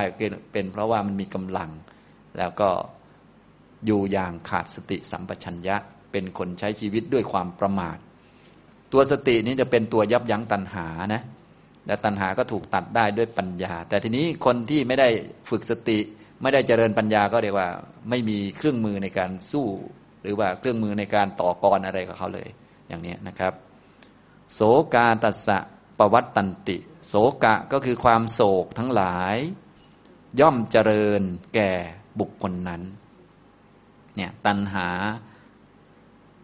ที่เลวทรามซ่านไปในโลก อันนี้ครอบงำซึ่งบุคคลใดโศกะย่อมเจริญแก่บุคคลนั้นนะโศกะก็คือความเศร้าโศกเสียใจที่เป็นไปในวัฏฏะสงสารเนี่ยที่พวกเราโศกะ ปริเทวะคล่ำครวญเป็นทุกข์ทรมานโน่นนี่นั่น ก็มาจากคุณตันหาเขานี่แหละนะอย่างนี้ ก็เป็นพิษสงของตันหา หรือเป็นสัจจะของตันหา ฉะนั้นถ้าเราได้เศร้าโศกเสียใจเนี่ยเราก็อย่าลืมนะความเศร้าโศกนี้ก็เป็นทุกขสัจจะเป็นผลที่เกิดขึ้นได้ แล้วก็เป็นเครื่องยืนยันว่า มาจากเหตุที่พระพุทธเจ้าบอกไว้ ซึ่งเป็นสัจจะเหมือนกันก็คือ ตัณหา ถ้าเราไม่มีตัณหาไม่ติดข้องในสิ่งใด จะไม่มีทุกข์เลยเนี่ยฉะนั้นพอมีทุกข์ขึ้นมาก็ว่าไปแล้วก็เหมือนการพิสูจน์สัจจะของพระพุทธเจ้าเลยเนาะดีเหมือนกันทุกเนี่ย นะก็พิสูจน์สัจธรรม ฉะนั้นทุกท่านที่นั่งอยู่เนี่ยก็พิสูจน์สัจธรรมของพระพุทธเจ้าว่าเนี่ยว่าเพราะทุกข์และตัณหานั่นแหละพาวนเวียนอยู่จนถึงทุกวันนี้ให้เรามานั่งสมาธิมาฟังธรรมมาเจริญวิปัสสนากันเนี่ยก็เพราะเรายังไม่เห็นนิพพานยังไม่มีมรรคถ้าเมื่อใดเห็นนิพพานมีมรรคเราก็ไม่ต้องมาวนเวียนอย่างนี้แล้วเนี่ยก็เป็นสัจธรรมเลยนะเป็นระดับสัจจะ แสดงว่าพวกเรามีสองข้อเต็มสมบูรณ์เลย ตอนนี้นะเหลือเหลือนิโรธกับมรรคนะเมื่อใดมีนิโรธกับมรรคก็ไปข้างพระอริยะ ก็คือตรงตามสัจธรรมที่พระพุทธเจ้าสอนทุกประการเลยนะ อย่างนี้ทำนองนี้นะครับนะฉะนั้นที่พระองค์ประกาศออกมาคือประกาศสัจจะนะ ส่วนใครจะปฏิบัติได้ขนาดไหน อย่างน้อยรู้ไว้ก่อน ฉะนั้นให้เราเวลาเรียนธรรมะเนี่ยไม่ใช่ว่าเรียนอะไรแล้วเราต้องทำได้นะ ให้เรียนไว้ก่อนว่า อันนี้พระพุทธเจ้าบอกสัจธรรม บอกความเป็นจริง เราจะได้มีดวงตามองตัวเองด้วย ว่าที่เราเป็นอย่างนี้อยู่มันเป็นเพราะอะไร ที่เรายังทุกข์อยู่เป็นเพราะอะไรอ๋อเป็นเพราะมีตัณหาเออถ้ามีตัณหาก็ต้องมีทุกข์อย่างนี้นะนะแล้วต้องเกิดใหม่ต้องมันเป็นสัจจะอย่างนี้จะให้เป็นอย่างอื่นก็ไม่ได้คันมีตัณหาอยู่ แต่ว่าจะไม่ให้มีทุกข์มันก็เป็นไปไม่ได้เลย เพราะตัณหานี้มันเป็นสัจจะข้อที่สองเป็นเหตุให้เกิดทุกข์เหมือนพระพุทธเจ้าแสดงไว้ก็เหมือนกับ เอาความทุกข์ของเราเป็นพยานคำสอนเลยบูชาพระพุทธเจ้าก็ยังได้ว่า โอ้ ท่านสอนนี่สอนจริงมากเลยประมาณนั้นนะอย่างนี้ฉะนั้นเอาทุกถวายพระพุทธเจ้าไปเลยประมาณถวายที่ไม่ใช่ถวายให้ท่านทุกนะว่าโอ้ขอพิสูจน์ พิสูจน์ พิสูจน์ ขอข้าพเจ้าพิสูจน์จนน้ำตาจะแห้งนะจนตาจะหมดร้อง จนขี้เกียจจะร้องแล้วเนี่ยไม่รู้ยังไงแล้วนะมันเป็นอย่างนี้เห็นไหมทำนองนี้นะครับ อันนี้โสกะ ย่อมเจริญแก่บุคคลนั้นนะ ตัณหาที่มีลักษณะเลวทรามซ่านไปในโลก นี้ย่อมครอบงำซึ่งบุคคลใด โสกะย่อมเจริญแก่บุคคลนั้น โสกะก็จะเยอะนั่นเองตามตัณหา ผู้ไม่มีตัณหาโสกะก็ไม่มี ผู้มีตัณหาโสกะก็มี ก็เจริญก็เกิดบ่อยคำว่าเจริญคือมันเกิดบ่อย และถ้าตัณหาแรงก็เกิดแรง ท่านที่ทุกข์แรงๆได้เนี่ยก็เป็นเพราะตัณหายังยึดแรงอยู่นะไม่มีทุกข์ที่รุนแรงอันไหนเกิดจากสาเหตุที่รุนแรงอื่นๆนะเกิดจากตัณหาหมดเลยนะอย่างนี้ถ้าทุกข์แรงๆได้ก็แสดงว่าตัณหามันแรง และที่ตัณหามันแรงได้เนี่ยก็เป็นเพราะว่ามันมีสักยทิฏฐิอยู่ มันมีตัวหนุนหลังอยู่ อย่างนี้ทำนองนี้นะครับ เหมือนกับอะไร อภิวัตถังวะปีระนัง อภิวัตถัง แปลว่า ถูกฝนตกรั่วรถนะอภิวัตถัง วัดถังแปลว่า ฝนตก อภิก็คือท่วมรั่วรถ ฝนตกรถนะอิวะ แปลว่าเหมือนกับพีระนังเป็นชื่อของหญ้าชนิดหนึ่งหญ้าพีระนะหญ้าพีระนะท่านนิยมแปลว่าหญ้าคมบาง เหมือนกับหญ้าคมบางที่ถูก ฝนตกรถนะหญ้าคมบางหรือหญ้าที่มีคมเนี่ยเป็นหญ้าที่เราไม่ค่อยอยากให้มันเกิดขึ้น แต่ว่าเวลาฝนตกนี่แหมมันขึ้นดีจังเลยนะวัชพืชนั่นเองนะวัชพืชเนี่ยเป็นสิ่งที่เราไม่อยากให้มันเกิด แต่ว่ามันเกิดดีจังนะไอ้ไอพืชดีๆ ที่เราปลูกเอาผลมันเนี่ยมันไม่ค่อยเกิดนะต้องดูแลอย่างดี ส่วนวัชพืชนี่โอ้ย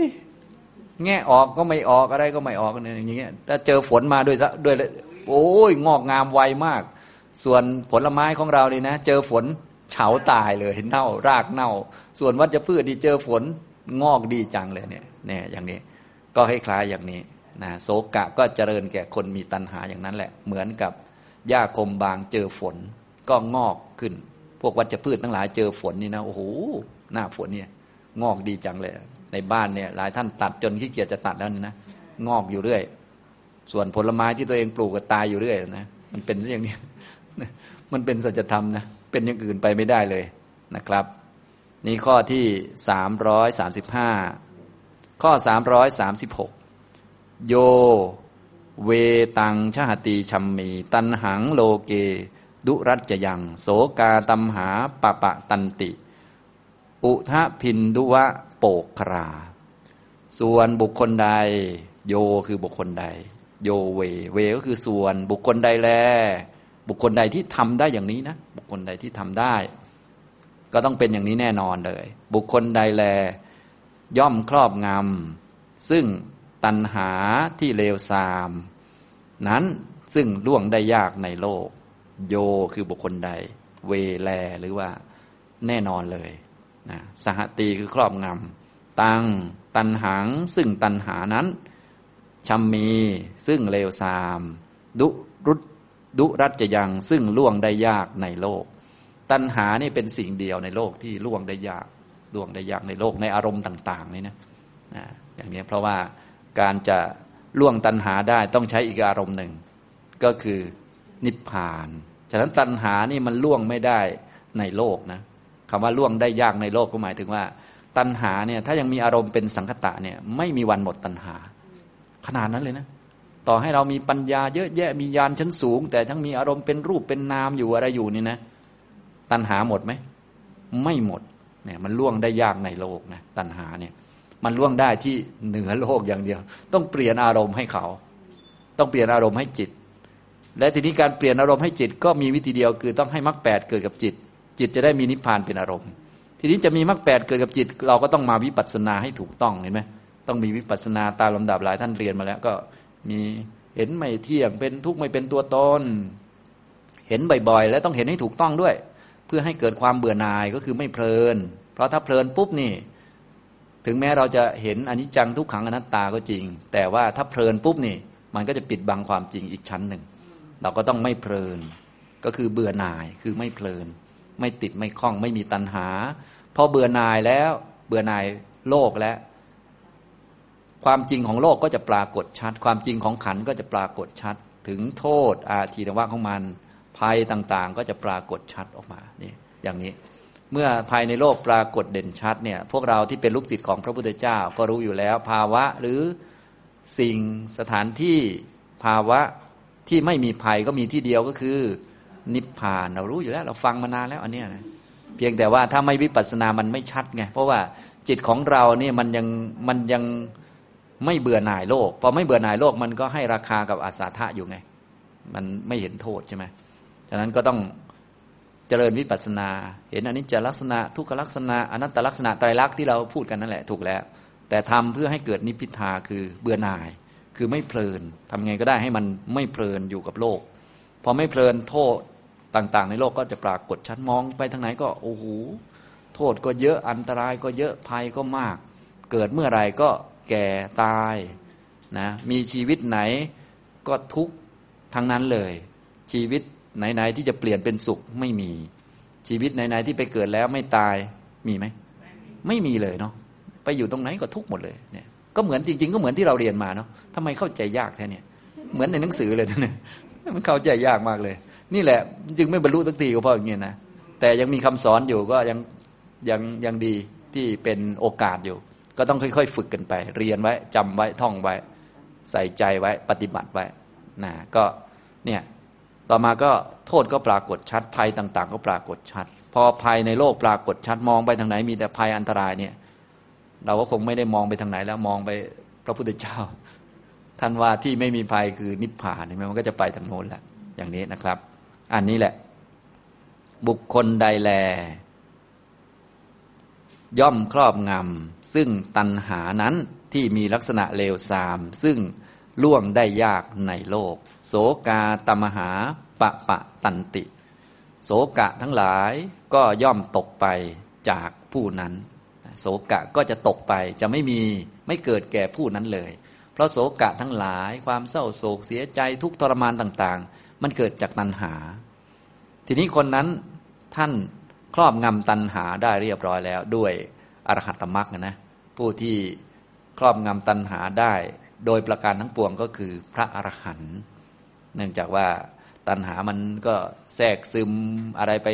ทั่วโลกนั่นแหละ ผู้ที่แจ้งนิพพานอย่างสมบูรณ์ รู้สัจจะอย่างสมบูรณ์ รู้ทุกอย่างสมบูรณ์ก็มีท่านผู้เดียวก็คือ พระอรหันต์นั่นเองอย่างนี้นะครับนะฉะนั้นเรื่องทุกนี่รู้ยากมากนะ อริยสัจสี่เนี่ยก็อันเดียวนี่แหละ สัจจะเดียวนี่แหละ สัจจะสี่เดียวนี่แหละ เรียนจนถึงเป็นพระอรหันต์ได้เลย ทุกเนี่ยเรียนจนถึงพระอรหันต์นะเพราะพระโสดาบันเนี่ยจะรู้แค่ว่ามันเป็นทุกข์มันเป็นของไม่เที่ยง ไม่มีตัวตนเลย ไม่มีตนสิงอยู่ในทุกเลยนะ มีแต่ขันห้าล้วนๆเลย อย่างนี้พอต่อไปก็ค่อยๆลึกลงไปเรื่อย ถึงว่า ไอ้เจ้าขันห้านี้ไม่มีของสวยของงามดีเด่นอยู่ในนี้เลยนะ ก็ค่อยอนาคามีต่อไป แล้วก็ทั้งหมดในขันห้าคือ มีแต่ทุกข์แทรกอยู่ในนี้หมดเลยนะ จนจะถึงอรหันต์นี่ไหมฉะนั้นความรู้ก็ต่างกันฉะนั้นความรู้ระดับโสดาบันก็แบบหนึ่งสกทาคามีก็แบบหนึ่งอนาคามีก็แบบหนึ่งอรหันต์ก็แบบหนึ่ง ผู้ที่รู้สัจจะครบสมบูรณ์ก็คือพระอรหันต์เมื่อกี้ผมพูดเกินๆไปแล้วว่า ตัณหาเนี่ยมันไม่ชอบทุกข์พระอรหันต์ท่านรู้ว่าทั้งหมดทุกหมด ตัณหามันไม่มีที่อยู่ ตัณหามันชอบสุขนะ นี่อย่างนี้ทำนองนี้ ตัณหามันก็ไม่มีที่อยู่ โดยเฉพาะท่านแจ้งนิพพานครั้งที่สี่แล้วก็จบเลย ตัณหาก็หมดไป อันนี้คือบุคคลใดแล ย่อมครอบงำซึ่งตัณหานั้นที่มีลักษณะเลวทราม ซึ่งล่วงได้ยากในโลกคำว่าบุคคลใดบุคคลนี้ก็คือพระอรหันต์นั่นเอง อันนี้คือลักษณะพระอรหันต์นะ อันนี้นะครับสำหรับพวกเรายังครอบไม่ได้ก็โดนบ้างตามส่วนเนาะ เราก็จะได้รู้จักว่า โอ้ ตามหลักสัจจะเป็นอย่างนี้นะครับ โสกะย่อมตกไปจากบุคคลนั้น เหมือนกับอะไร อุทะพินทุวะโปกครา อุทะพินทุ แปลว่า หยดน้ำอิวะ แปลว่าเหมือนกับ เหมือนกับหยดแห่งน้ำอุทะแปลว่าน้ำพินทุแปลว่า หยดเล็กๆหยดเล็กๆของน้ำตกไปจาก ใบบัว ฉะนั้น โปกคราแปลว่าใบบัว ทุกท่านคงรู้จักใบบัวอยู่แล้วเนาะน้ำมันไม่ติดอยู่บนใบบัว เหมือนกับ หยดของน้ำตกไปจากใบบัว ฉะนั้นไม่อาจจะตั้งขึ้นได้ ไม่อาจจะตั้งอยู่ได้นะฉะนั้นในจิตของพระอรหันต์เนี่ยโสกะ ปริเทวะ พวกโทมนัสต่าง ๆ ตั้งไม่ขึ้น ตั้งไม่ได้นะ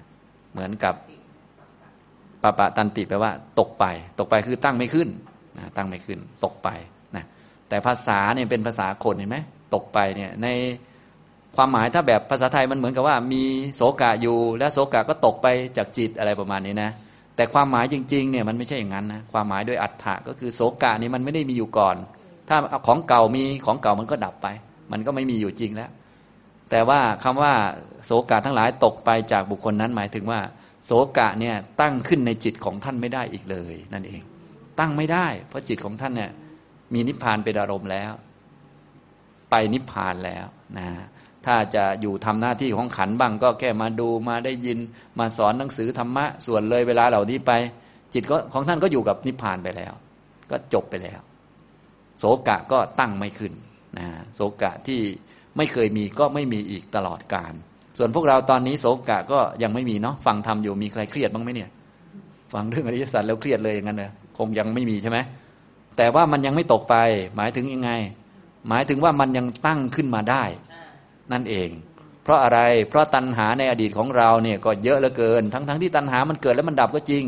แต่มันมีเชื้อของมัน เรารักอะไร ถึงความรักนั้นเกิดตรงนั้นแล้วดับตรงนั้น รักสุนัขเมื่อเช้าก็ดับเมื่อเช้านะ แต่ถ้ามีคนโทรมาสุนัขโดนรถชนตายเป็นไงครับ โศกามาเลยนะ ทั้งทั้งที่ตัณหาก็ดับไปเมื่อเช้าแล้วนะแต่มันมีอิทธิพลเยอะไอ้พวกนี้กิเลสพวกนี้เนะี่ยอันตรายมากเห็นไหมขนาดตัวมันจริง ๆ มันดับไปแล้ว มันยังส่งอิทธิพลมาขนาดนี้เลย มันเป็นสัจจะของมันอย่างนี้มันจึงน่ากลัวมากนะเราจะบอกว่าเอ้ดิฉันไม่ได้รักแล้วตอนนี้ แล้วรักก่อนหน้านั้นน่ะ ถ้าไม่ได้ถอนขึ้นด้วยมรรคนะรักก่อนหน้านั้น ก็ยังส่งโทษมาได้ แล้วลองคิดดูวันๆพวกเราตั้งแต่เด็กมารักไปกี่อย่างแล้ว นับไม่ถ้วนแล้ว เตรียมเตรียมทุกได้เลย เตรียมน้ำตาหยดติ๋งติ๋งได้เลย เป็นเรื่องธรรมดา มันเป็นอย่างนี้นะมันเป็นอย่างอื่นไปไม่ได้เลย ยกเว้นแต่คนมีมรรคเท่านั้นเอง จึงจะถอนออกมาได้นะฉะนั้นพวกเราก็เลยเรียกว่า หมดทางเลือกเลยเนาะจะต้องมรรคแปดอย่างเดียว มีนิพพานเป็นอารมณ์อย่างเดียวฉะนั้นถ้าคนเข้าใจสัจจะแล้ว เขาก็จะต้องมุ่งตรงทางนี้โดยเฉพาะนั่นเอง นะครับ ต่อไปข้อสุดท้าย ข้อ 337 ตังโววดามิ มัตตังโว ยาวันเตถะสมาคตา ตันหายะมูลังคณถะอุสีรัตโถวะบีระนัง มาโวนลังวะโสโตวะ มาโรพันชิปุนับปุนัง เพราะเหตุนั้น เราตถาคตก็คือพระพุทธเจ้านั่นเอง ตอนนี้กำลังแสดงพระธรรมเทศนาแก่ชนทั้งหลาย ในตอนนั้นตามนิทานก็คือกลุ่มชาวประมงที่จับปลาทองได้นะปลาทองปากเหม็นนะนะปลากระปิละเนี่ยนะพระพุทธเจ้าก็เทศเทศไปแล้วก็บอกเนี่ยเพราะฉะนั้นเราขอพูดกับท่านทั้งหลาย ตังโววดามินะวดามิแปลว่ากล่าว เราขอพูดกับทุกๆทท่าน เราขอพูดกับท่านทั้งหลายโวก็คือท่านทั้งหลายตังก็เพราะเหตุนั้น เพราะเหตุนั้น เราขอพูดกับท่านทั้งหลาย มัดนังโว ขอความเจริญจงมีแก่ทุกท่านนะพัดถังคือความเจริญ ขอให้ทุกท่านเจริญนะ อย่าได้ตกต่ำอย่าได้เจ็บปวดอย่างปลากับปิละนี้เลย เพราะปลากับปิละนี้มีโอกาสเจริญ เพราะได้เป็นนักบวชในศาสนา แต่ว่าอาศัยตัณหาเนี่ยครอบงำจนตกระกรรมลำบากอย่างนี้พวกท่านที่มาประชุมกัน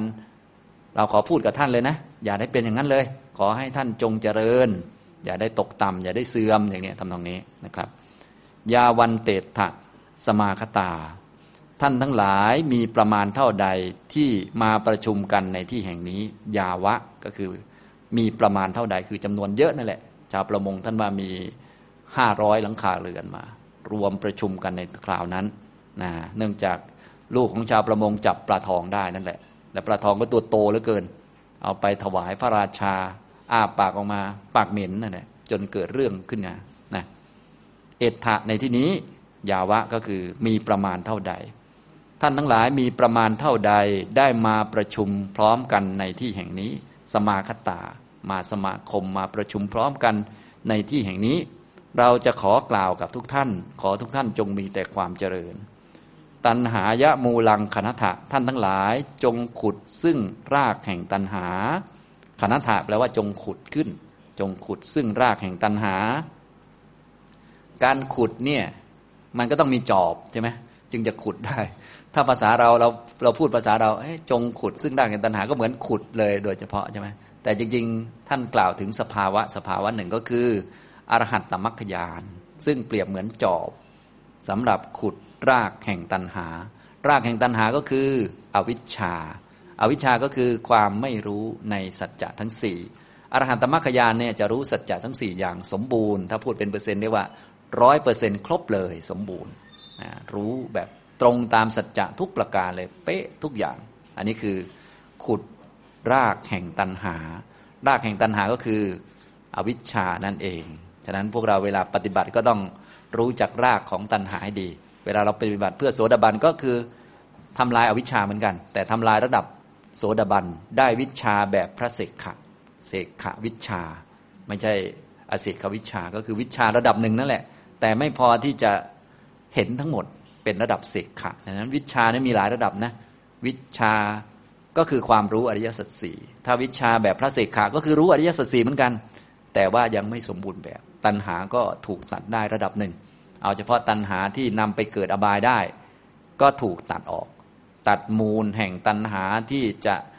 ทำให้เกิดในอบาย เพราะว่าตัณหานี่มันมีลักษณะประมวลกรรมทั้งหลายมา ฉะนั้นพอได้โสดาปฏิมาคได้เสกขวิชาแล้ว ด้วยอำนาจของมรรคอันนี้ ด้วยอำนาจของโสดาปฏิมาคนี้จะตัดทำลายมูลของตัวที่จะนำไปอบาย ฉะนั้นกรรมกรรมที่เราเคยทำเอาไว้ในอดีต ซึ่งมีเยอะแยะนะ ฆ่าสัตว์ลักทรัพย์ประพฤติผิดในกามพูดโกหกเยอะแยะไปหมดเลย ซึ่งกรรมเหล่านี้สามารถนำตกอบายได้ ถูกตัดทิ้ง เราก็ไม่ตกอบายถูกปิดไปนะเหลือแต่เศษของกรรมเหล่านั้นที่สามารถให้มาเกิดได้ในมนุษย์เรานะเศษของกรรมมาทิ่มบ้างอะไรบ้างนิดๆหน่อยๆตามสมควรไป ส่วนตัวกรรมจริง ๆ ที่นำไปตกอบายก็ไม่มี อันนี้เรียกว่าขุดรากมันพอเข้าใจไหมครับนะ ฉะนั้นการทำลายตัณหาก็เลยไม่ได้ทำลายตัวตัณหาโดยตรงนะ แต่ว่าตัณหาแรงๆนี้ต้องยับยั้งไว้ก่อนด้วยสมาธิเราก็เลยต้องทำสมถะท่านไหนติดติดข้องร่างกายมาก มีมานะเยอะอะไรเยอะก็ต้องเจริญอสุภะบ้างอะไรบ้าง เพื่อลดกำลังของตัณหาลงไปนะแต่ว่าการจะละตัณหาหรือตัดตัณหาได้อย่างเด็ดขาดนั้นจะต้องใช้วิชาก็คือมักมีองค์แปด ที่รู้อริยสัจสี่จึงจะขุดรากของตัณหาได้เนี่ยตัณหายะมูลังคณถะท่านทั้งหลายจงขุดซึ่งมูลแห่งตัณหา จอบสำหรับขุดก็คืออรหัตตมัคคยานนั่นเอง ตัวนี้กล่าวถึงอรหัตตมัคคยานที่ทำกิจในการขุดมูลแห่งตัณหาอพอฟังอย่างนี้เราก็เรียกว่ารู้จักพิษสงของตัณหา รู้จัก ความยิ่งใหญ่ของอรหันตมรรคยานที่พระพุทธเจ้าของเราแสดงเอาไว้ว่าเก่งกว่าตัณหาอีกนะ ตัณหาที่ว่าเก่งๆนำเรามาเกิด นับชาติไม่ถ้วนยังสู้อรหัตตมรรคไม่ได้ โอ้แสดงว่ามรรคของพระพุทธเจ้ายิ่งใหญ่ไหมครับเนี่ยโอ้ใหญ่มากเลยนะในบรรดาสังกตธรรมเนี่ยไม่มีอะไรใหญ่เท่ากับมรรคแปดเลยนะตัณหาที่ว่าเจ๋งๆนี่นะนำเรามาเกิดจนนับชาติไม่ถ้วน ตายเพราะมรรคเลยนะแหมอย่างนี้ฟังดูคึกดีไหมเนี่ย ไม่ได้ฟังไปฟังมาโอ้โหง่อยกิน ไม่ใช่อย่างนั้นนะฉะนั้นมรรคนี่ยิ่งใหญ่มากนะครับ สามารถขุดรากแห่งตันหาได้ เหมือนกับอะไร อุสีรัตโถวะปีรัตนังนะเหมือนกับบุรุษนะบุรุษผู้ที่ มีความต้องการด้วยย่าแฝก อุสีรัตโถวะนะมาจากคำว่า อุสีรัโถบวกกับอีวะ อีวะก็เหมือนกับ อุสีระแปลว่าย่าแฝกย่าแฝกย่าแฝก อัดโถแปลว่าต้องการ เหมือนกับบุคคลผู้มีความต้องการด้วยย่าแฝกเหมือนกับบุคคลผู้มีความต้องการด้วยหญ้าแฝก ขุดหญ้าแฝกหรือหญ้าคมบางออกมานะปีระนังก็คือ ตัวหญ้าคมบาง นะถ้าเราต้องการหญ้าแฝก แสดงว่าหญ้าสองชนิดนี้มันเป็นศัตรูกัน แสดงว่าหญ้าคมบางนี้มันเก่งกว่าหญ้าแฝก ถ้ามีหญ้าคมบางอยู่หญ้าแฝกเกิดไหมครับหญ้าคมบางน่าจะเป็นหญ้าที่มันแบบแบบแข็งๆหน่อย มีแบบจับแล้วเลือดสาด ส่วนหญ้าแฝกก็พวกเราคงรู้จักเนาะเอาว่าเป็นเป็นเป็นคันกั้นน้ำอะไรต่างๆ ของในหลวงรอเก้าที่ท่านแสดงไว้นะนะอย่างนี้นะครับ ถ้าต้องการหญ้าแฝกนี้ก็ พึงขุดซึ่งหญ้าคมบางออกไป ก็จะได้หญ้าแฝกนะอย่างนี้ทำนองนี้นะครับ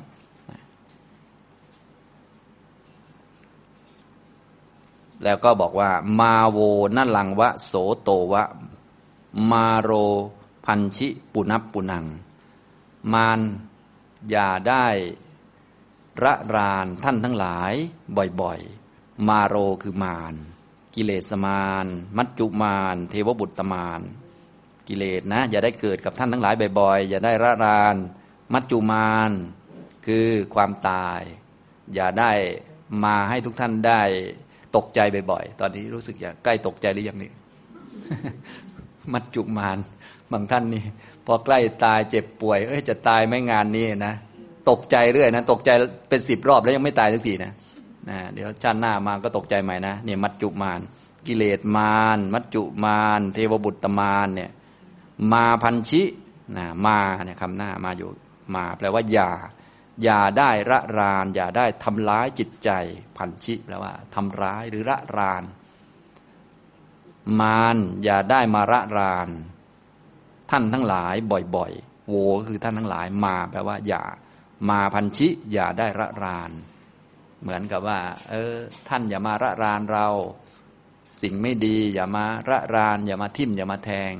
แต่ว่าตัวที่มาระรานก็คือมารกิเลสมารมัจจุมานเทวบุตรมานอย่าได้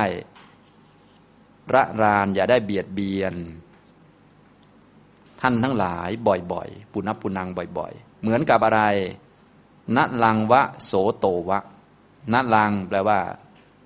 ต้นไม้อ้อ ไม้ที่มันเป็นไม้ต้นเล็กๆนะที่อยู่ริมฝั่งน้ำโสโตอีวะ โสตาแปลว่ากระแสน้ำเหมือนกับกระแสน้ำระรานต้นไม้อ้อฉะนั้น